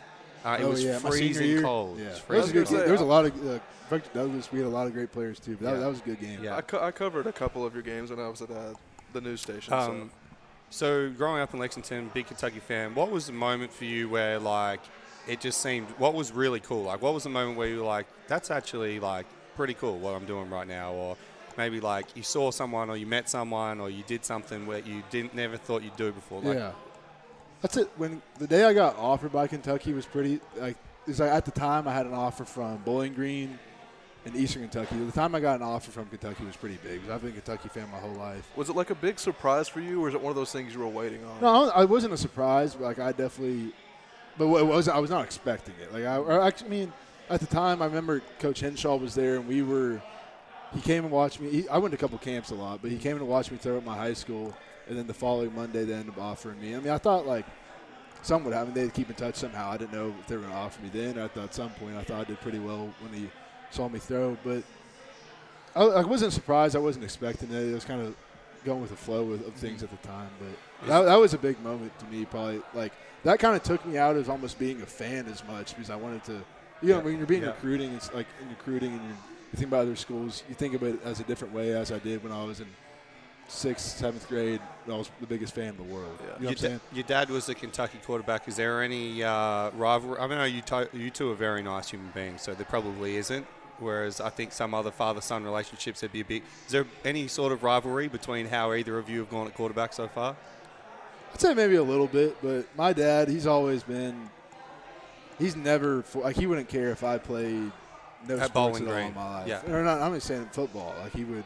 He's never. You know, even though he played football, obviously, but he never would. I could do it. Like he would. He never pushed me to do anything with sports. Does I mean, he does he break it me to play down after the but- game? Do you just have to go If I if I if I, I talk to him about it, but he wouldn't. He does sometimes, but he's never like. I like he would never be like, "Hey, Beau, like you need to go throw. You need to do this. You need to do this for football or something." Like it was never like that. And I appreciate him so much for that too.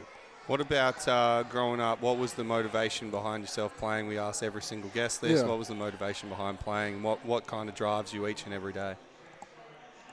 I'd say the biggest thing that drive me was how much I fell in love with football. I'd say like around eighth grade, freshman year, I really started like wanted to learn more about the game and not just play it. And uh, that I mean, just how much fun I was having playing the game definitely was a big drive for me. And then my family and uh,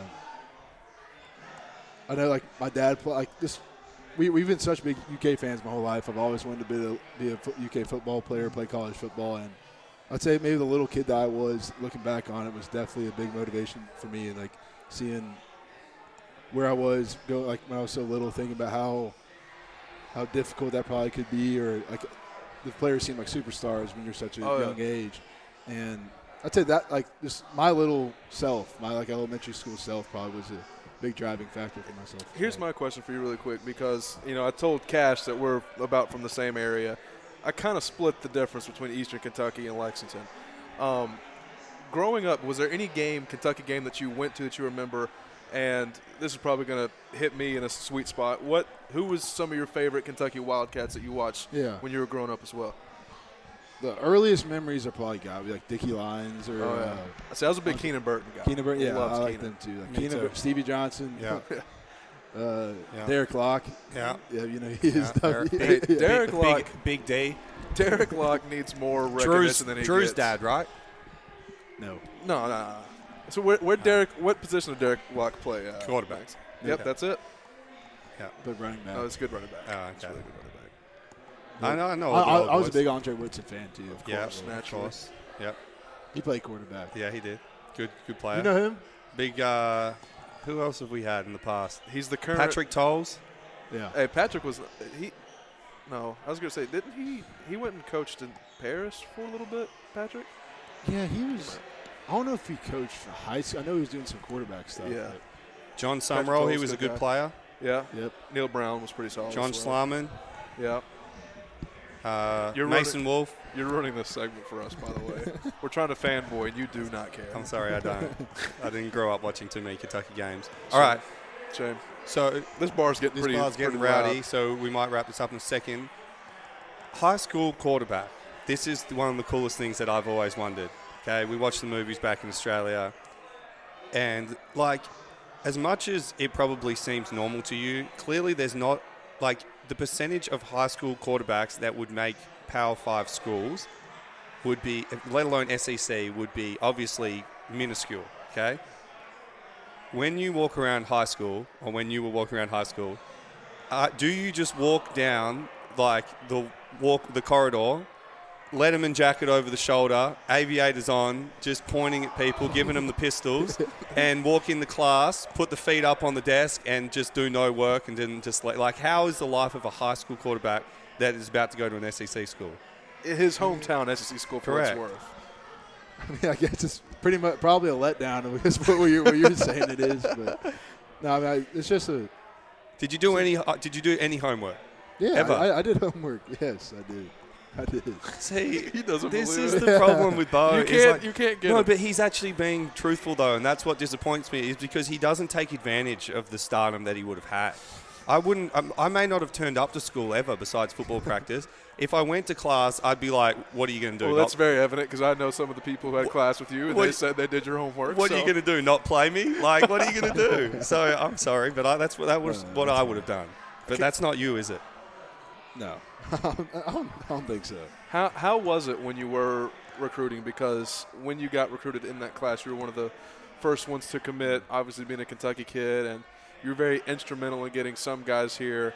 Um, I mean, Wan'Dale didn't come here right away, which I'm sure had to suck for you because he pulled the wool over our eyes. But you helped to get guys like Justin Rogers in and stuff like that. So, kind of how was that, knowing you had a year left of high school and you're the face of Kentucky's recruiting class, and just kind of how how was it managing that with your senior year and cameras on you, know, all that sort of stuff. Yeah, I'd say like definitely on Saturdays, like on home game days. Th- those are some more fun moments I can remember of just our class. As we were all getting together, a lot of guys would be in town for those. But I'd say like you got to also with all the stuff going on with Kentucky football, you got to really at the time you got to focus on your team, your high school team too. Uh, that's Yeah. probably the biggest priority at the time, winning those games and and being the best player for your teammates. But it's like a balance is definitely what you would need. You know, like on Friday, like when it's it's on Saturdays when you're like then playing football, like when you don't have anything to do, maybe go to the UK game or hang out with some guys coming in out of town for you visit the UK. Then then that's time to like you like you know, you have to like think about I guess your you lay off your high school game what you're Yeah, about. I was going to say like that's that's you know what I want you to do right now, and this is going to be What? tough for you because you never do it. Say something mean about me. Tell me something you don't like. about you. Yes, something because you never say mean things to anyone. You're always so got positive. on my head Give right me now. something. Just say, even if you don't believe it, just say something mean about me. There's no point in saying something I don't believe in. Come on. Old. I- I can't, I'm trying to. I'm trying to think of something. I'm Old. There's not a you right mean bone in his body. Like he can't say. Just say something. Old, old, old. Doesn't wash You- his hair. That hurts. what, do- what do you, You think I'm old? How old are you now? You think I'm old? So how, how old are you now? That hurts, Beau. I'm 28. I'm 28. I'm young, right? Yeah. 28. So I am young. I thought you were Thank 30. My I'm not old anymore. I'm young. Thank you. Whenever, Beau. whenever you stop playing football, then that's when you got young. All right, yes, actually, in the life of everyone else, yes. Um, okay, next three years, you can be as aspirational as you want. Where, what's the next three years going to look like for Beau Allen? Yeah, so I'm going to work as hard as I can this offseason. I'll be the best quarterback I can be from spring to fall camp. If that's the two, I'll, like with that being the two, I'll be the best quarterback I can be with the twos and work with Will and just keep on grinding. And then also, um, once Will's gone, I'll be the guy. I was going to say that's that one was of the so. be- he wrote that down and brought it in his pocket. I he? do want to say that's one of the best things about I think Kentucky's quarterback room is there's a lot of continuity, a lot of good relationships and understanding what the roles are, whose time is going to be when. That's one of the things I've seen, and you know, obviously, I'm brag about my Packers. That's one of the best things that they Yeah. do. Obviously, Aaron Rodgers could have got pissed if they took Love, but you know, there's a balance, there's a good relationship there in that quarterback room, and I think it obviously is helping. It's benefiting everybody. Who were the Who were the best leaders this year for us? Because I wasn't there, and so you lost a great punting leader. Who Who were the You- best leaders? Josh Paschal. Yeah, you, you of course. Take, I Yeah. both y'all see that one. Josh Paschal was definitely the biggest leader of the team, and then um, so Will, Will did a great job with our offense and leading us. And Fortner, obviously, he's been there for so long, so you know you can't you can't you can't help but be a great leader. So Chris wasn't a- a good leader. no, Chris was. What about um, last? Well, we'll go. We'll go with two more. So, Brent, if you've got one, Okay. Explain to people, and because you've got the perfect example of this, because you came in during the really hard COVID restrictions, and then this year was, I'm guessing, maybe not quite normal, but like 99% normal. Yeah. How shit was the first year? And now you're never going to say it's shit, but like, you probably didn't know any better when you first mm. came in. And then now that you've seen how this year operated, how much better is football and how much enjoyable is Oh college football gosh. when like it's just I mean, it's like night, it's night fun? and day. Just the away games, like the catwalks, Yeah. all that kind of stuff. Like it's truly incredible. Like, like the first game this year felt like my first game ever. Yeah. Yeah. The only game like that last year, it's the COVID year, that where I was like, I'm going to say the only game where like in these games this year when you're playing at South Carolina or you're playing at Georgia, like you're just, like every once in a while you're just like, wow, this This place is is, crazy. Yeah. Like, this is awesome. Yeah. Like the like right when you get out there, the music's going. Yeah. But I mean, I'd say, I mean, you you could you could tell the difference from non-COVID to COVID. Like I remember when we played at Auburn the first game of the year, we ended up losing to them. So crazy. Like that that was one of the only games like I'd say that whole year where like I could catch myself just looking around. You know what I'm saying? Like I'd be like, wow, like this place is unbelievable. Absolute Like, bullshit. That game was at noon, by the way. Just want to it, it was it was 11 their good- time. yeah, their Remember time that? too. Yeah, their It should have been a night game. There was That one good such punt in that game. That's about that was our only highlight. And Kavosiey's run. We start we started out pretty hot. Yeah. So I agree. Like, genuinely, the only consideration that I thought about of coming back was the fact that I had to finish my last ever season in a COVID Yeah, year, right. and it was just so boring, dude, and terrible, and so hard to get into it. So I'm glad that you've got to experience what real SEC football It's is like. like- like- Because the Georgia game was unbelievable. Yeah, like you can. It's not like getting up for a game, but like, like I said at the Georgia game, like I'll catch myself really just on this like on the sidelines if there's like a timeout or something. I'm just like looking around, like you know what I'm saying? Like I'm a, like, Yeah. so I'm a kid and just like looking around at the stadium. you know, and the like, walkout, help walkout anticipation of knowing Yeah. there's about to be a packed crowd Yeah. away or Oh even my at home. Like, it's it- like, dude, let's get going. Whereas Yeah. the COVID year, it was like, Uh, you know, Here we go. I was about Yeah. to ask that too. If I'm not mistaken, your first on-field experience was against Alabama, right? It was I, I. Van, Vanderbilt was a week right before Alabama. I played That's against right. Vanderbilt That's right. that year. So, and then you went and played at Alabama. Yes. How was that? You're you've played maybe a few snaps the week mm-hmm. before, and now you're going and facing Nick Saban's defense. Yeah. Obviously, it's different because Bryant Denny was probably empty. But Yeah. how was that? You're just It thrusted into the fire against them. Yeah, like uh, they had. I was in there for I think two drop, eh, two or three drives, Mm-hmm. and the first drive I was out. This like I mean, well, regardless whoever they had, ones, twos, threes, they were they were great. Oh, yeah. I remember like my first play. It was I could throw like it was had a three by one little co- pass concept, and just how quick things were moving. Like I, I took two sacks in my two drives, and I like pumped the throw two times, and if I if I threw it, I probably would have thrown a pick both times. Yeah. Like it's just how like, it, but that was great for me. That was one of my like, just singing out like. I mean, I didn't play much that game or anything, but, But just you that- got it out of the way. experience and playing with those guys. And when I was so young, I didn't get to play all. I definitely didn't get to play that much, and I didn't have as much reps with like ones, twos at the time. So just the speed of the game and everything, and being that experience, playing the national champions, it's like I would do it over and over again, regardless of the result. But I always wish it was better, obviously. yeah. yeah, 60 points was rough. Yeah. You got anything else? I'm I'm good. If, unless you want to insult him some more. Yeah. I mean, Come on, Beau. You know that I love you. You know that you know that we we've always mean well for you. Yeah. I've put my arm around you at many bars before, and we've had a good time. He's 19, dude. Come on. All right, we good? Yeah, we're good. All right, thanks, Beau. Thank you all. Well, Beau was fun. You obviously insulted him the entire time, which uh, We did. are you we? Well, this is it the was thing. you. Sometimes when he gets talking, I just start laughing because, like, the thing when he said about Samford and Belmont. Firstly, Belmont don't have a football team, so how does he get confused? And he's like, "Well, they wear the same colors. So many teams wear blue, red, and white. Like, what's he talking about? I've got no idea. But what cracked me up the most too is you, you were like, he doesn't say a bad thing about anyone. And then we got off of the the show, and then we just started talking, hanging out, and we mentioned a few people. And there was a time you would dog on someone, and I would dog on someone, and then, even then, Beau was just like, oh, you know, he's he's a he's a good guy. Doesn't have a bad bone in his body. I love Beau. But No. honestly, uh, great guy around the locker room. As we always give our little spiel about Yep. the people. Great guy around the locker room. Like he said, he's been mentored by some great quarterbacks, um, including Sawyer Smith, Yep. um, which is awesome. So And he um, actually hangs out with you, he do- unlike the other guys who've been He does actually hang out with me, and I just thought it was funny when we asked him to read a play out of the playbook. He couldn't come up with one off the top of his head, so Mm. he's clearly been studying a lot. He had to actually go into his phone and have a look. Well, it's the off season. It's okay. But Beau's done, and we're now on to probably the most special guest we have had this whole year. The genuinely most anticipated guest. We've been building this up for weeks. Correct. It is probably one of the all-time moments in Pin It Deep history. Uh huh. The winners of the retweet ball that Uh-huh. is going to be shown to be existed this year. Yep. Uh, you're going to get that in a second. We're going to show it to you guys. Um, welcome, Brandon and his son Jackson. Yep. Hello. Give it up. Lots of hard work went into this. A lot of retweeting. A lot of retweeting. Jackson, how excited are you to be on the show?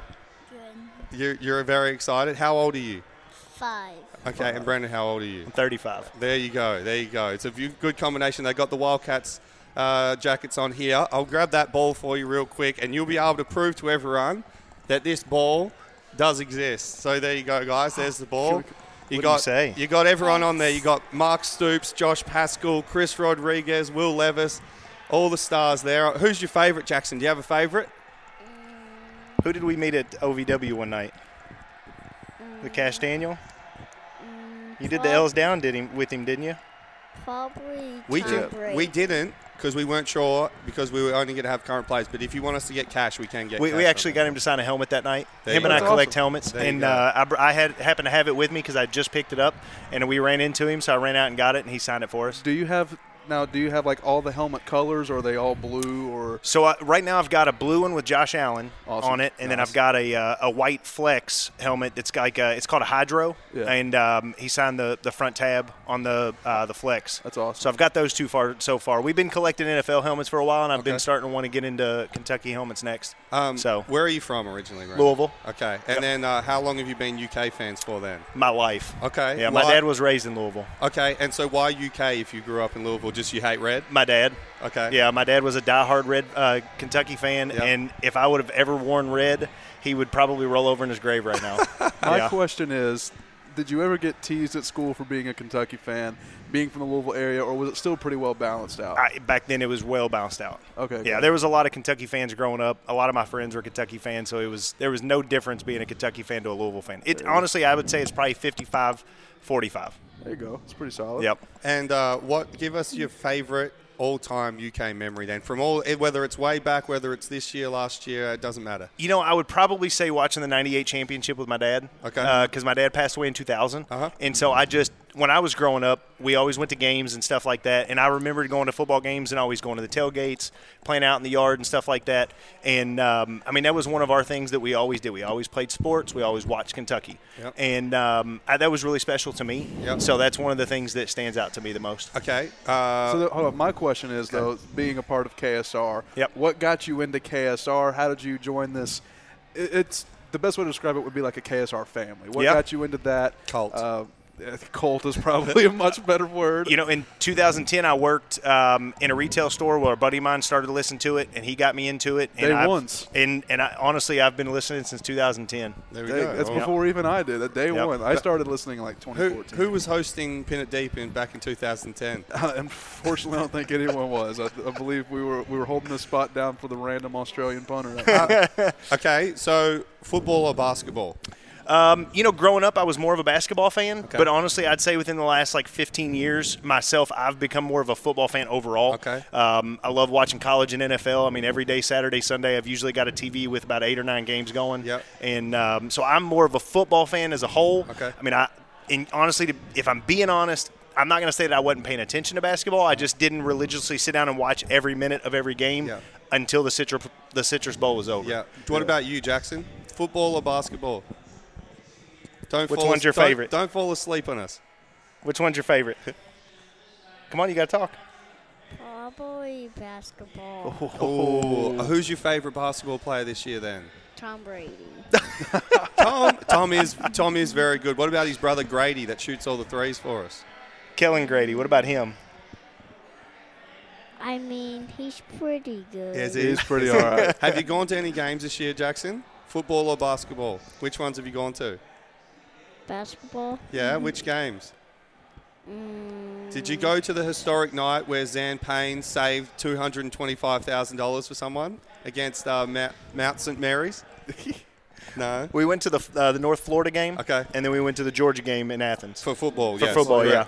That that atmosphere was electric. It Yeah, was Max and I were down unbelievable. there as well. It was pretty. Yeah, we actually started a. Uh, we're going to do a road trip around the SEC. So we're going to hit one away game every year. Nice. Uh, him and I, and so we actually went down there. We found a lake that was just south of Athens. We camped for the week. We get down there on Wednesday. He was on spring break or fall break. Yeah. So we went down and camped for the week and uh, went up to the game. And we got there early in the morning. Went to game day until KSR started. Yep. And we walked over to the library. You saw a special game then. That Yeah. was that was. I mean, obviously the the result was disappointing, but I just thought like, and you know, obviously played, but just being part of that atmosphere. I know you probably would have gone to the KSR pre-game show. Yep. That atmosphere was unbelievable. It was. And then inside the stadium was crazy. Unfortunately, didn't get the result. But uh, how special was that to spend that time with your son? You know, honestly, it, it's been incredible. Um, you know, it, for me, he loves to play sports. He loves to watch it with me, and it's fun for us. Um, you know, this year was the first time I've really gotten to take him to a game. I took him to a Jaguars Bengals game a couple years ago before COVID, and he was still a little too young to really get into it. But he was every play he was standing up, he was cheering. Yep. Um, you know, he all the people around him wanted to take pictures with him because they just loved how much he was into the game, both basketball and football. What position are you going to play, Jackson, when you grow up? What do you play when we're at home? What do you play in football when we're at home? Um, Do you catch the ball? Yeah, you do. Hold I did see a video though on You're your about as though. tall as Wan'Dale Robinson, so maybe you could take his position. I was. Supposed, I did see on your all's Twitter a video of him punting, doing his Yep. best, best uh, Max Duffy impression. Yep. I- you know, maybe you he's got a future. You got to set your sights a little higher than the punting position, I think. But if you if you want to do it, I can give you some lessons. There you go. I'm going to brag on him for a second. He's kind of an athletic freak. There you go. There go. we go. Yeah. There you go. There you go. Um, okay, another question that we've got for you guys today. Um, your thoughts on the Citrus Bowl? We haven't touched on it very much. Um, I know you guys were saying you watched from home. Yep. Um, we wanted to somehow bring it into. We didn't want to just waste it all, like Yeah. the Wan'Dale catch and all that kind of thing. I know it's been kind of beat to death a little bit at this stage, but. What do you guys think as fans of the Citrus Bowl and how happy was it? How good was it to watch that win? You know, it was it was very nerve wracking. I'm a very nervous fan, and I get very you know fidgety whenever I watch. Um, but it, it, there was a moment where I thought, you know, I, I kind of when we got the ball, uh, when we gave them the ball back, it was third down. I think it was third and short. We had stopped them. I thought they were going to go for it, and when they punted it, I, I had very good confidence in the fact that we could score. Before that, I, I was really nervous that they were going to try to go for it on fourth and short. And when I saw them punting, it was it was kind of exciting. They, I knew they were going to trust their defense at that point because they had a great defense, Yep. Um, and they had been stopping people all year. And the minute that they punted, I, I knew we were going to win, and I just had utmost confidence. And then when we had that one, I think it was like third and twenty-three. Yep. Um, when he caught that pass, I was just it was unbelievable to watch. Unreal. Yeah. he made like there was a lot of good players out there. There was only one great player out there, Wan'Dale. He made three great plays in that game, and it was unbelievable. Yeah. I mean, the, two of those catches, and then obviously the big play at the end was unreal. Yep. I still don't know. I don't know if I watched the replay because I was still jumping up and down my hotel room. I still don't know how that wasn't a tou- like. Was it a touchdown or no, for Wan'Dale, or was he short? He was short. Oh, Yeah. was he? Okay. Yeah. Because I thought touchdown, and then I came back. I'm like, we're running another play. What happened? Yeah. Yeah, he, he I think he was short by about half a yard. Okay. And then honestly, I thought whenever Robinson got hit in the backyard or the backfield at Yes. 10 yards, Yeah. I thought he was going to be, you know, I thought we were going to be down at that point and he broke it uh, unbelievably that he got in. Oh, So my question is too, and obviously like yourself, I grew up a huge Kentucky fan, season ticket holder. You know, did the whole thing, and somehow got lucky enough to to get into this. What did this season specifically? Um, obviously, another 10 win season, historical season. What did it mean to you, uh, you guys, and just how would you compare it to other seasons in the past? Well, you know, growing up, I've had season tickets for a long time now. And growing up, uh, Wait, what section? If you don't uh, we were in 16, I believe. We're in the center of the end zone on the opposite of the Yeah. uh, the recruiting section. Jackson, did my you get on the field for the Florida game this year? Did you get to go down on the field? No. Unfortunately, we didn't get to go to that game, Oh, but we were sitting. no. He was with me, and we were sitting in the living room when it happened. I've got a video of us can, uh, chanting "CATS cats" Yeah. when everybody was on the field. I've got a snapshot of that in the background of Yeah. us doing it. Um, it, it was moment. exciting. Yeah. I've, I've been here for every Florida heartbreak. And you know, you always think that something's going to happen to lose, and for us to finally pull one out like that. Granted, we beat them in you know in Yeah. Florida a couple years ago, a few years ago, but to watch them break that and, and win, it was it was a lot of fun. Pretty awesome. Yeah. That that was the coolest moment of the year, I think, for me. Like just the I and I'm so sorry that you guys weren't there. but the three levels of noise you heard: Josh Paschal's field, the block, the block, Trevor Oh. catching it, and then Trevor running it to the house. Uh, it just went from decibels to decibels, to, and it was unbelievable. And like honestly, it was just like such an It emotional time for everyone. Yeah, it was. It was awesome. I think the most, the loudest I've ever heard the stadium was when we were playing South Carolina. I believe it was Dub- 2014. Dupree had the Yep. the return for uh, the pick six, and we were in the end zone that he scored in. And I mean, I could feel the stadium sh- like we were all jumping up and down, and I stopped for a second just to feel it, and you could feel everything shaking in that moment, and it was the loudest I'd ever heard it in that stadium. See, that's the game I mentioned. Uh, This Florida game was different, but aside from this year, I always talked about. Everyone's like LSU 2007, Louisville 2007, that South Carolina game in 2014. Yep. Unbelievable atmosphere. It's a shame that Max wasn't around for, for that one. He was in Australia being a.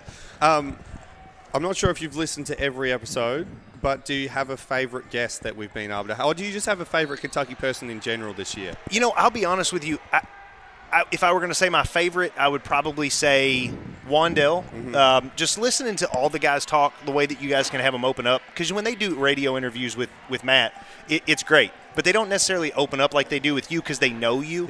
Um, they feel comfortable in this setting, I believe, and it just makes it more fun to listen. So for the It record, is a nice setting, isn't it? It- it's a great setting. Couches, Yeah. we get to sit back. The two TVs right in front of you. Me and I always joke with like Brent and Miles after we do the show. Miles apologised for not being able to be here, but the snow. Yep. Um, we always have this thing where like, and I've said this to you guys a few times. It's like the guys are kind of uptight at the start, and like normally when I start asking questions, I'll be like sitting like this, and we talk and we talk and talk.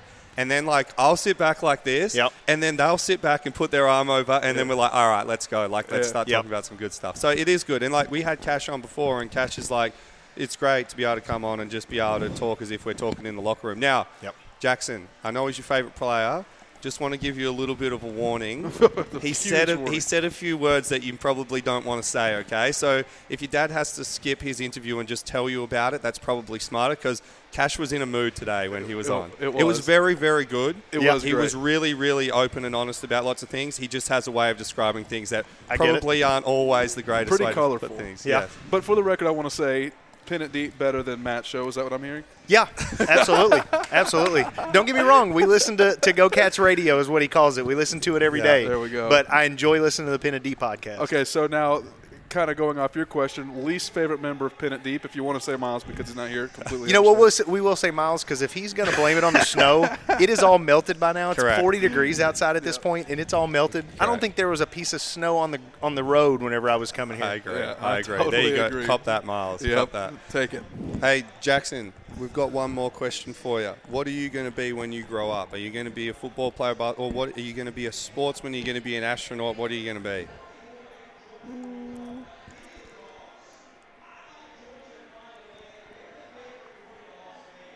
Say something, buddy. Um, I'm. It's a loaded. all right. It's Yeah, a loaded It's a very question. tough question to answer just on the spot. I know you've got a lot to think about. Because if you think about it, Max didn't even Probably think a he- football player. There we go. An Australian rules football player. Yes, I agree. Australian rules. I, that's very good. Have you ever been to Australia, Jackson? Would you like to go? Do you know anything about Australia at all? Nothing. Not even an animal. Nothing. You need, you need to play him Finding Nemo. That way he could the. Uh, Oh, the we've Sydney watched it a million Sea- times. Then there we go. Blu- what about Bluey? Bluey's pretty good, isn't it? Have you watched Bluey before? Lots of people talk to me about Bluey. What is Bluey? Bluey's good, isn't it? What's Bluey? Yeah, Bluey the Australian Shepherd, correct? Yeah, Yeah. I don't know what that is. I've seen it from him watching it. Yeah. All right, guys. So we've got a couple minutes left. We're going to throw it open to you. You got a special chance here to just ask the, ask us any questions you want, or even just take the show where you guys want to go to. Uh, I don't know if you've thought about it. I'm sorry if I put you on the spot. We've got a couple minutes here, and we're going to be done. This is pretty much the wrap up of our season, so we're very happy to have you guys. We're, Sure. with- we thank you very much for retweeting as we do all Yeah, our yeah. guests. That was awesome. I think we had some massive weeks where we had a, a million retweets. We had so many guys, people that have listened in, and we appreciate it. It's great to have some one of our listeners on. So take it away. No, I appreciate it. Uh, So one of my questions I had for you, actually the one that I tweeted that day for the contest was who was it that you learned the most about American football from as far as the X's and O's goes? Because I I mean, I've listened to you on KSR, I've listened to you on here, and it, it seems like you know a ton about American football. Even though you say that you don't, but a lot of the things that you talk about. I mean, I've been watching football since I was a, a, a, a toddler. Yeah. So I mean, I I don't know a lot of the X's and O's because I played a little bit growing up, but not a ton. Yeah. Um, but you seem to know a lot about it as far as the ins and outs. Um, I think I always say I don't know a whole lot. I think like with most sport, like generally you pick up things that you know are going to work, not work, and then you know obviously I didn't have to practice a lot, so. While all the other guys were off goofing around, and I don't get me wrong, I goofed around a little bit, but I actually really enjoyed watching practice.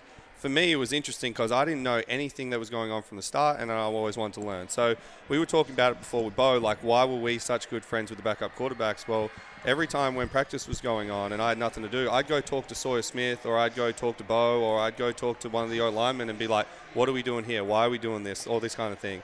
And I guess I learned a lot from the players, but then I learned a lot off, off Coach Hood and then Coach Matt Sakis because um, I think the reason why we were so successful, if you want to take away from maybe my ability to kick the ball in a few different ways, was the fact that we put so much time and effort into the way that we were going to punt and how we were going to attack the team. Most teams just go, well, we're just going to throw it back there and kick it and just see what happens. We put a lot of time and effort into it. So um, I don't know. I mean, I don't think I still know a whole lot, but I definitely had some great special teams coaches.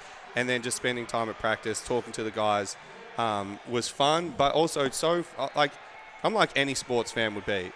If you like it, and obviously if you're a part of the team, you want to jump right into it and be like, I'm not just here to do one job. Like I'm here to be a part of the team and be part of everything. And if we're running certain offenses this week, I want to judge for myself if I think they're working or not. Or if we're running a certain defense or whatever. Like I went in for the Mississippi State week because I've been helping out a little bit with the team, and um, talked to Coach White and Coach Sumrall. Now granted it didn't work great but we- we talked about the defensive scheme against someone like leach and like for me i don't know a whole lot but like it's just fun to listen to those guys and work out what we're going to do and how we're going to try to attack them and um, yeah i mean I, I just enjoy learning about any sport i guess and I always think there's definitely some constants that you can pick up no matter what the sport is, and particularly with just little things like effort Yep. um, and intensity. Um, the way that we're tackling, the way that we're approaching our, our tackling is always just a mindset thing for me. So, long answer, but there you go. No, that's you know it's incredible to listen to people like Kash and Freddie Maggard talk. And I listen to the football podcast all the time, and then I listen to the pregame shows and stuff. Yeah. And it, Jared Lorenzen was really, really great to listen to as well.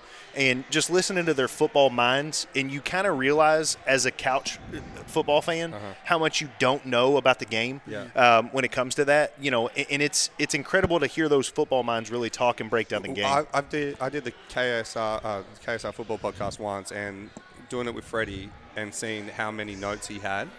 When you can see the amount of notes we have, Yeah. just zero. Yeah. There's there's a couple little letters Yeah. written down on a bag over there. Um, Yeah, if we just you- got food boxes up here. We don't. if you could see the amount of notes he writes down, it's unbelievable the study and the time that he puts into it. That's why he knows it so well. But also, like one thing that I've found funny, and I don't know if you have, that the dude that makes fun of everyone at the moment on Twitter, where um, Davis and that, what's his name, the guy that every single week he pulls up a team, he wears all their gear, and he's like Davis, and then he goes through the tape. Yeah, yeah, yeah, the I forget his name is, but the pretend coach. Yeah, yeah. I think I know who you're talking about. As much as that's hilarious, I you see some things that you wouldn't pick up in like one second watching of guys like just falling over for no reason or missing tackles or like completely whiffing on defense and like that stuff to me is the stuff that Freddie gets to see, Kash gets to see because you just go through all the tape and you realize like these guys, like people that are picking up on the game, just missed so much, and like that had nothing to do with why we lost sometimes, and that's how we felt always as players as well. Is someone would say something after the game, and we're like, dude, that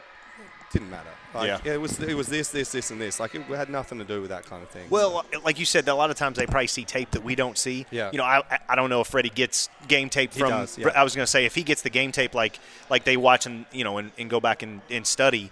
Um, he sees a lot of stuff like you said that we wouldn't see, and it's it's incredible to, to hear him talk about it. I will say this though, as Kentucky football fans, I feel like over the last little bit they've gotten really good about noticing those things, like Bunchy's block against Florida, Kavosiey's block Block, this year yeah. against Florida, and uh, didn't Rash- Rashawn had one in the Citrus Bowl that freed up Wan'Dale for that little run against Yeah. Iowa. So Yeah. I, I think it, that just shows the level of interest fans have for football, wanting to know the game, grow the game, and I think that adds to the culture that Stoops has brought in, and uh, you know has displayed that this is uh, this is a place that has untapped love for football. Jackson, have you got a question for us? I know we're not engaging you too much here. You look like you're about to leave.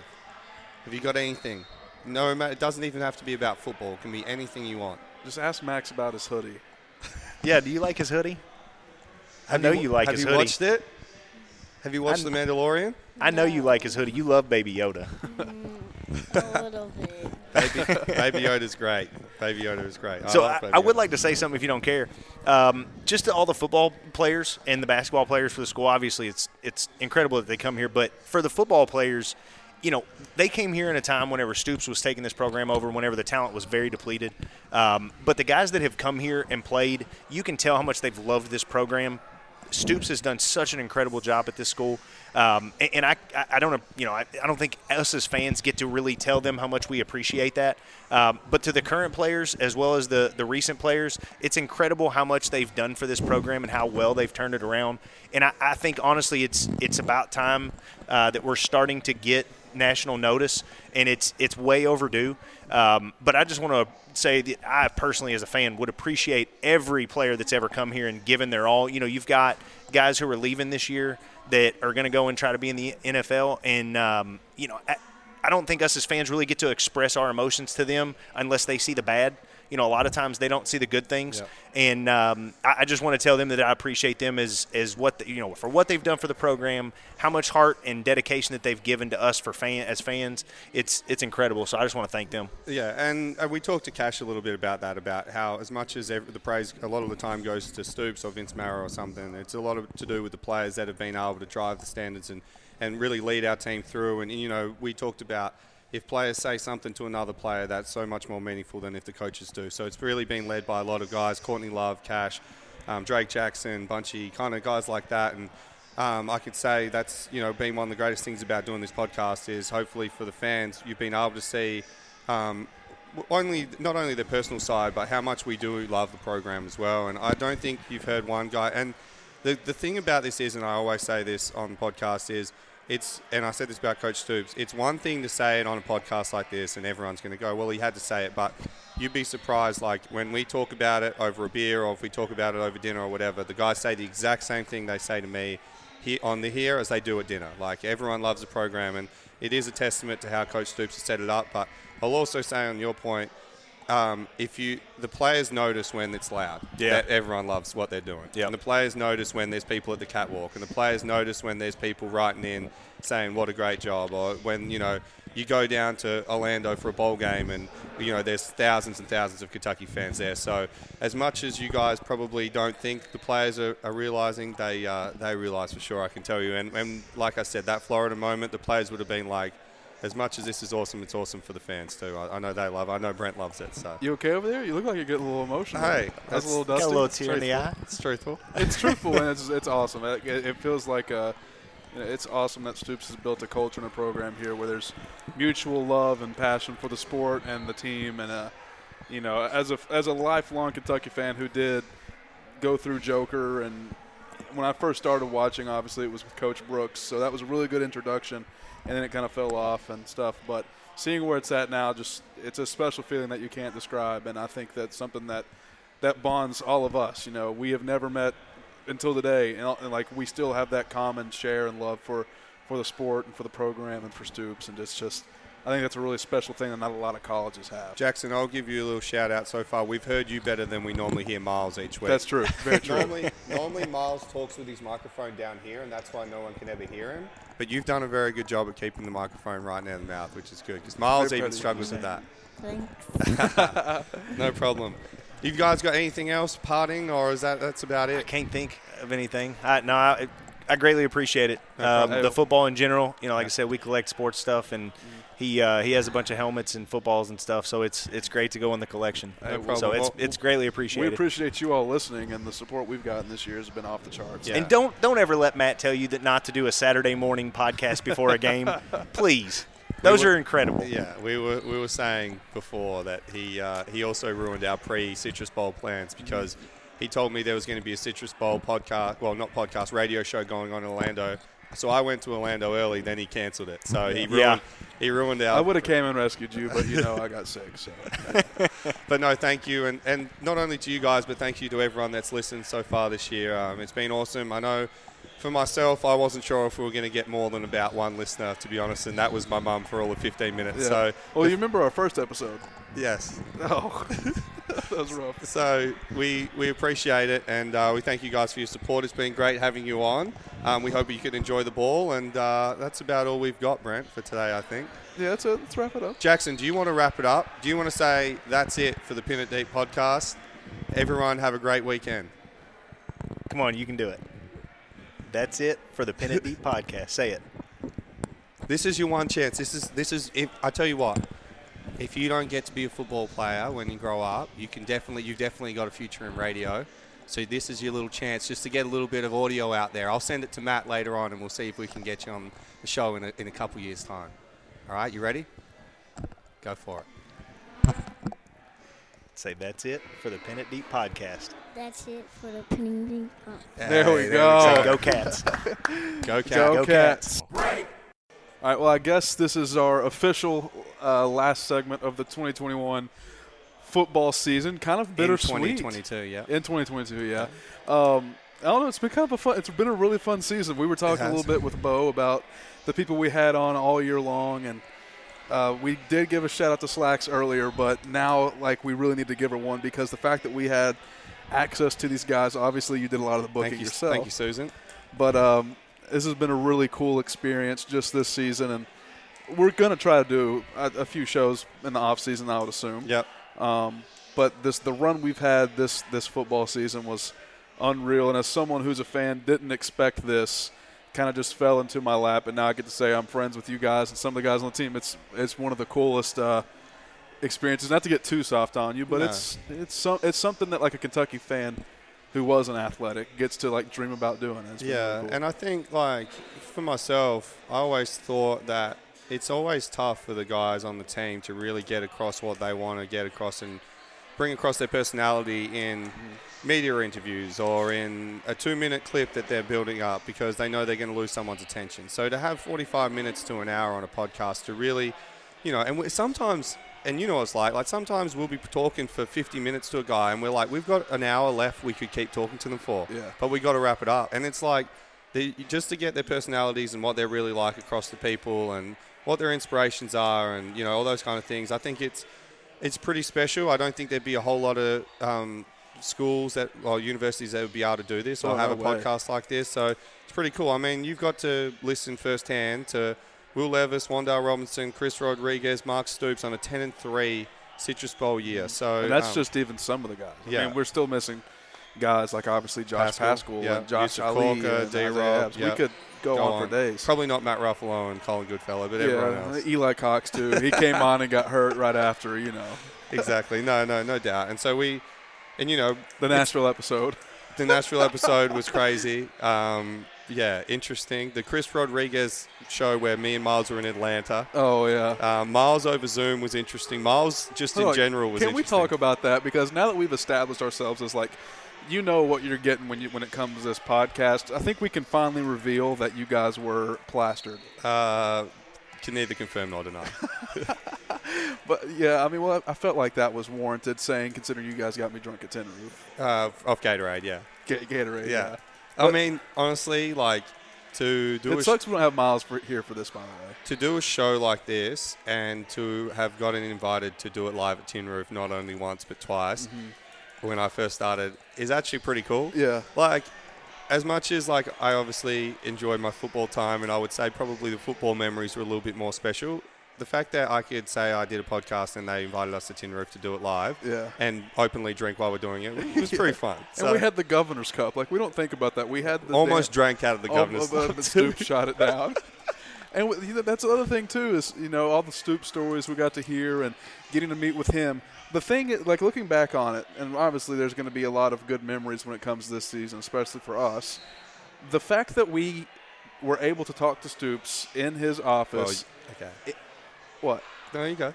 What were you about to say? Okay, I'm just going to say I've never seen so someone so starstruck and in awe. Well, not starstruck, but just in awe of when we took you to the facility and Who, you got to walk through and you got to go up to Mark Stoops' office and sit down. Now, you didn't get to be part of the interview, which sucked. Yeah, because you guys hate me, but Not true. Because we were going to video it and we needed someone to video it. And, And the video didn't. didn't work. but just to, like, I agree. I mean, for me, like, that's the thing that me and Miles always, like, had to kind of remind ourselves is, like, for us, this is kind of normal. Well, it is normal. But for everyone listening and even for yourself, I guess, at times, it's like, this is pretty cool. Yeah. So we always had to remind ourselves that we're actually talking to some people that have a big say on what happens on Saturday. So we should be Yeah. very thankful. well, um E- As much as we continually ripped into Mark Stoops during the show. it wasn't. I wasn't starstruck, by the way. I'd been in the facility tour before, but the fact it was in that moment, it was like, okay, Kentucky is like one of the top stories in college football right now. Again, we got Stoops and like the most important part of the season in Yeah. the middle of that Post Florida. Florida, yeah. Yeah. And KSbar's going crazy for this Missouri game. Yeah. Um, I don't know. It was just really cool. And like I said, as a lifelong Kentucky fan, there's times where I got to look back and be like, okay, just a year ago or two years ago, like I was, I'm at the games. You know, I, you don't really know these guys, and now it's like, oh, okay. And then now I'm getting drunk at Okay. Tin Roof with QB one and the. One Governor's question Cup. for who were you the most? So you would have had some preconceived notions about people, and you obviously didn't get to hang around with them in the locker room or anything like that. Yeah. Who was the who was the most surprising person or guest that you had this year where you were like, huh, okay, If, all I, right, if I'm being honest, you guys, because when you because when I first found out I was producing this podcast for you guys, I was like, fuck, like, gotta do it for Max. Like he's like this guy. Like I've I've heard the story. I've met you at a bar before. I was like, I, I gotta produce for this guy. And then I met you guys. I was like, all right, they're, they're pretty funny. They're pretty cool. I'm just kidding. cut no, that, Miles. No, no, I'd probably say the one who surprised me the most. Um, man, I don't know. I thought it was pretty cool. Like, so when we first started doing it, the first show I was featured on was the one with Chris. Yeah. The one. Uh, no, so we did one before our first game, and then we had the one with Chris. Yeah. So I think the one with Chris, where it was just him and I here. Mhm. You guys were over Zoom. Obviously, I don't know anything about these guys Yeah. aside from what what we learned from reading on KSR and watching the games. He just come in, you know, he very nice, very genuine, and that's obviously not a surprise. He, it was just like how cool they were with talking to people who aren't on the team. Can I answer my own question? Oh, you you you just want to? Okay, I'll I'll relay the question to you then. Go Thank ahead. Yeah. I obviously knew most of them. What the fact that I could message Wan'Dale and he messaged me straight. Now we know how much problems we have with guys messaging us back, Oh, even yeah. though I'm friends with them. Yeah. Wan'Dale messaged me straight back. He said, "Hey man, love to. I've heard about it. Um, when's good time?" I said, "Hey, that's up to you. You choose the time." He came on, and he honestly talked to us like we'd known him for about 15 years. That's actually a good point. Was unbelievable, and like since then, obviously, you know, through guys with on the team and us all being in the same places, I've got to know him a little bit more. Not great, but a little bit more, and he's just such a nice guy. He like is. which I tell you what, like that's the one thing about, and we continually say it, that's the one thing about Kentucky football is our good players. Now, there's been times where it's not necessarily true, Mm-hmm. but our good players are very, very humble and very, very nice guys, which just sets the tone for everyone underneath them having to be nice, good, Well, humble guys. Hell, we've talked about it before. Not to throw anyone under the bus, we've talked about how you wouldn't believe how easy it was to get the superstars Yeah. on this show. Yeah. But how harder it was to get some of the budding superstars and all that.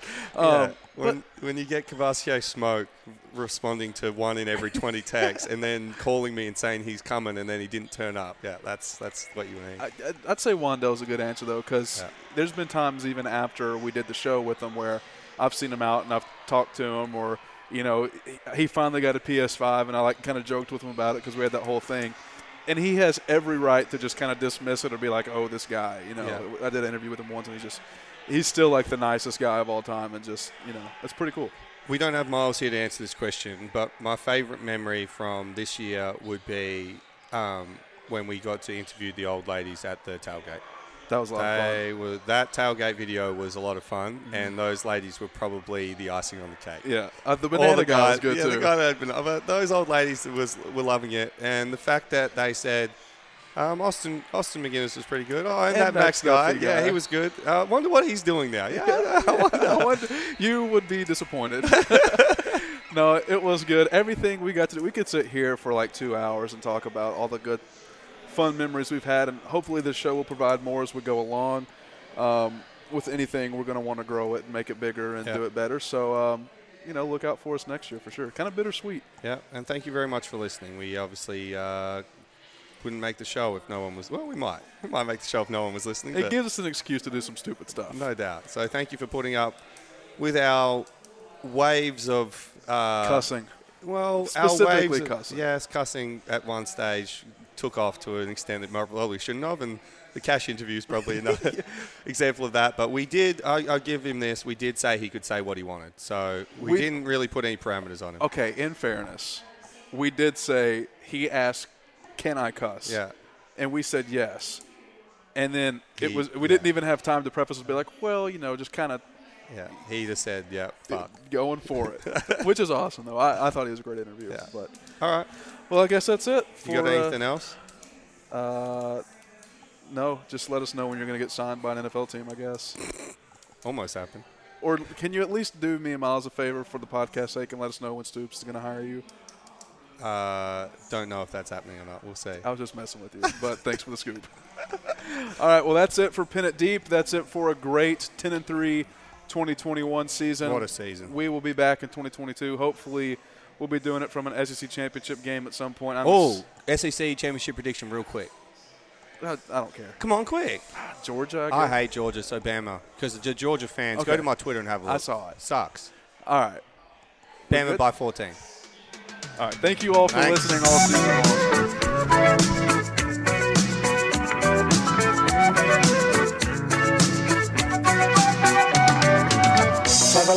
segunda-feira.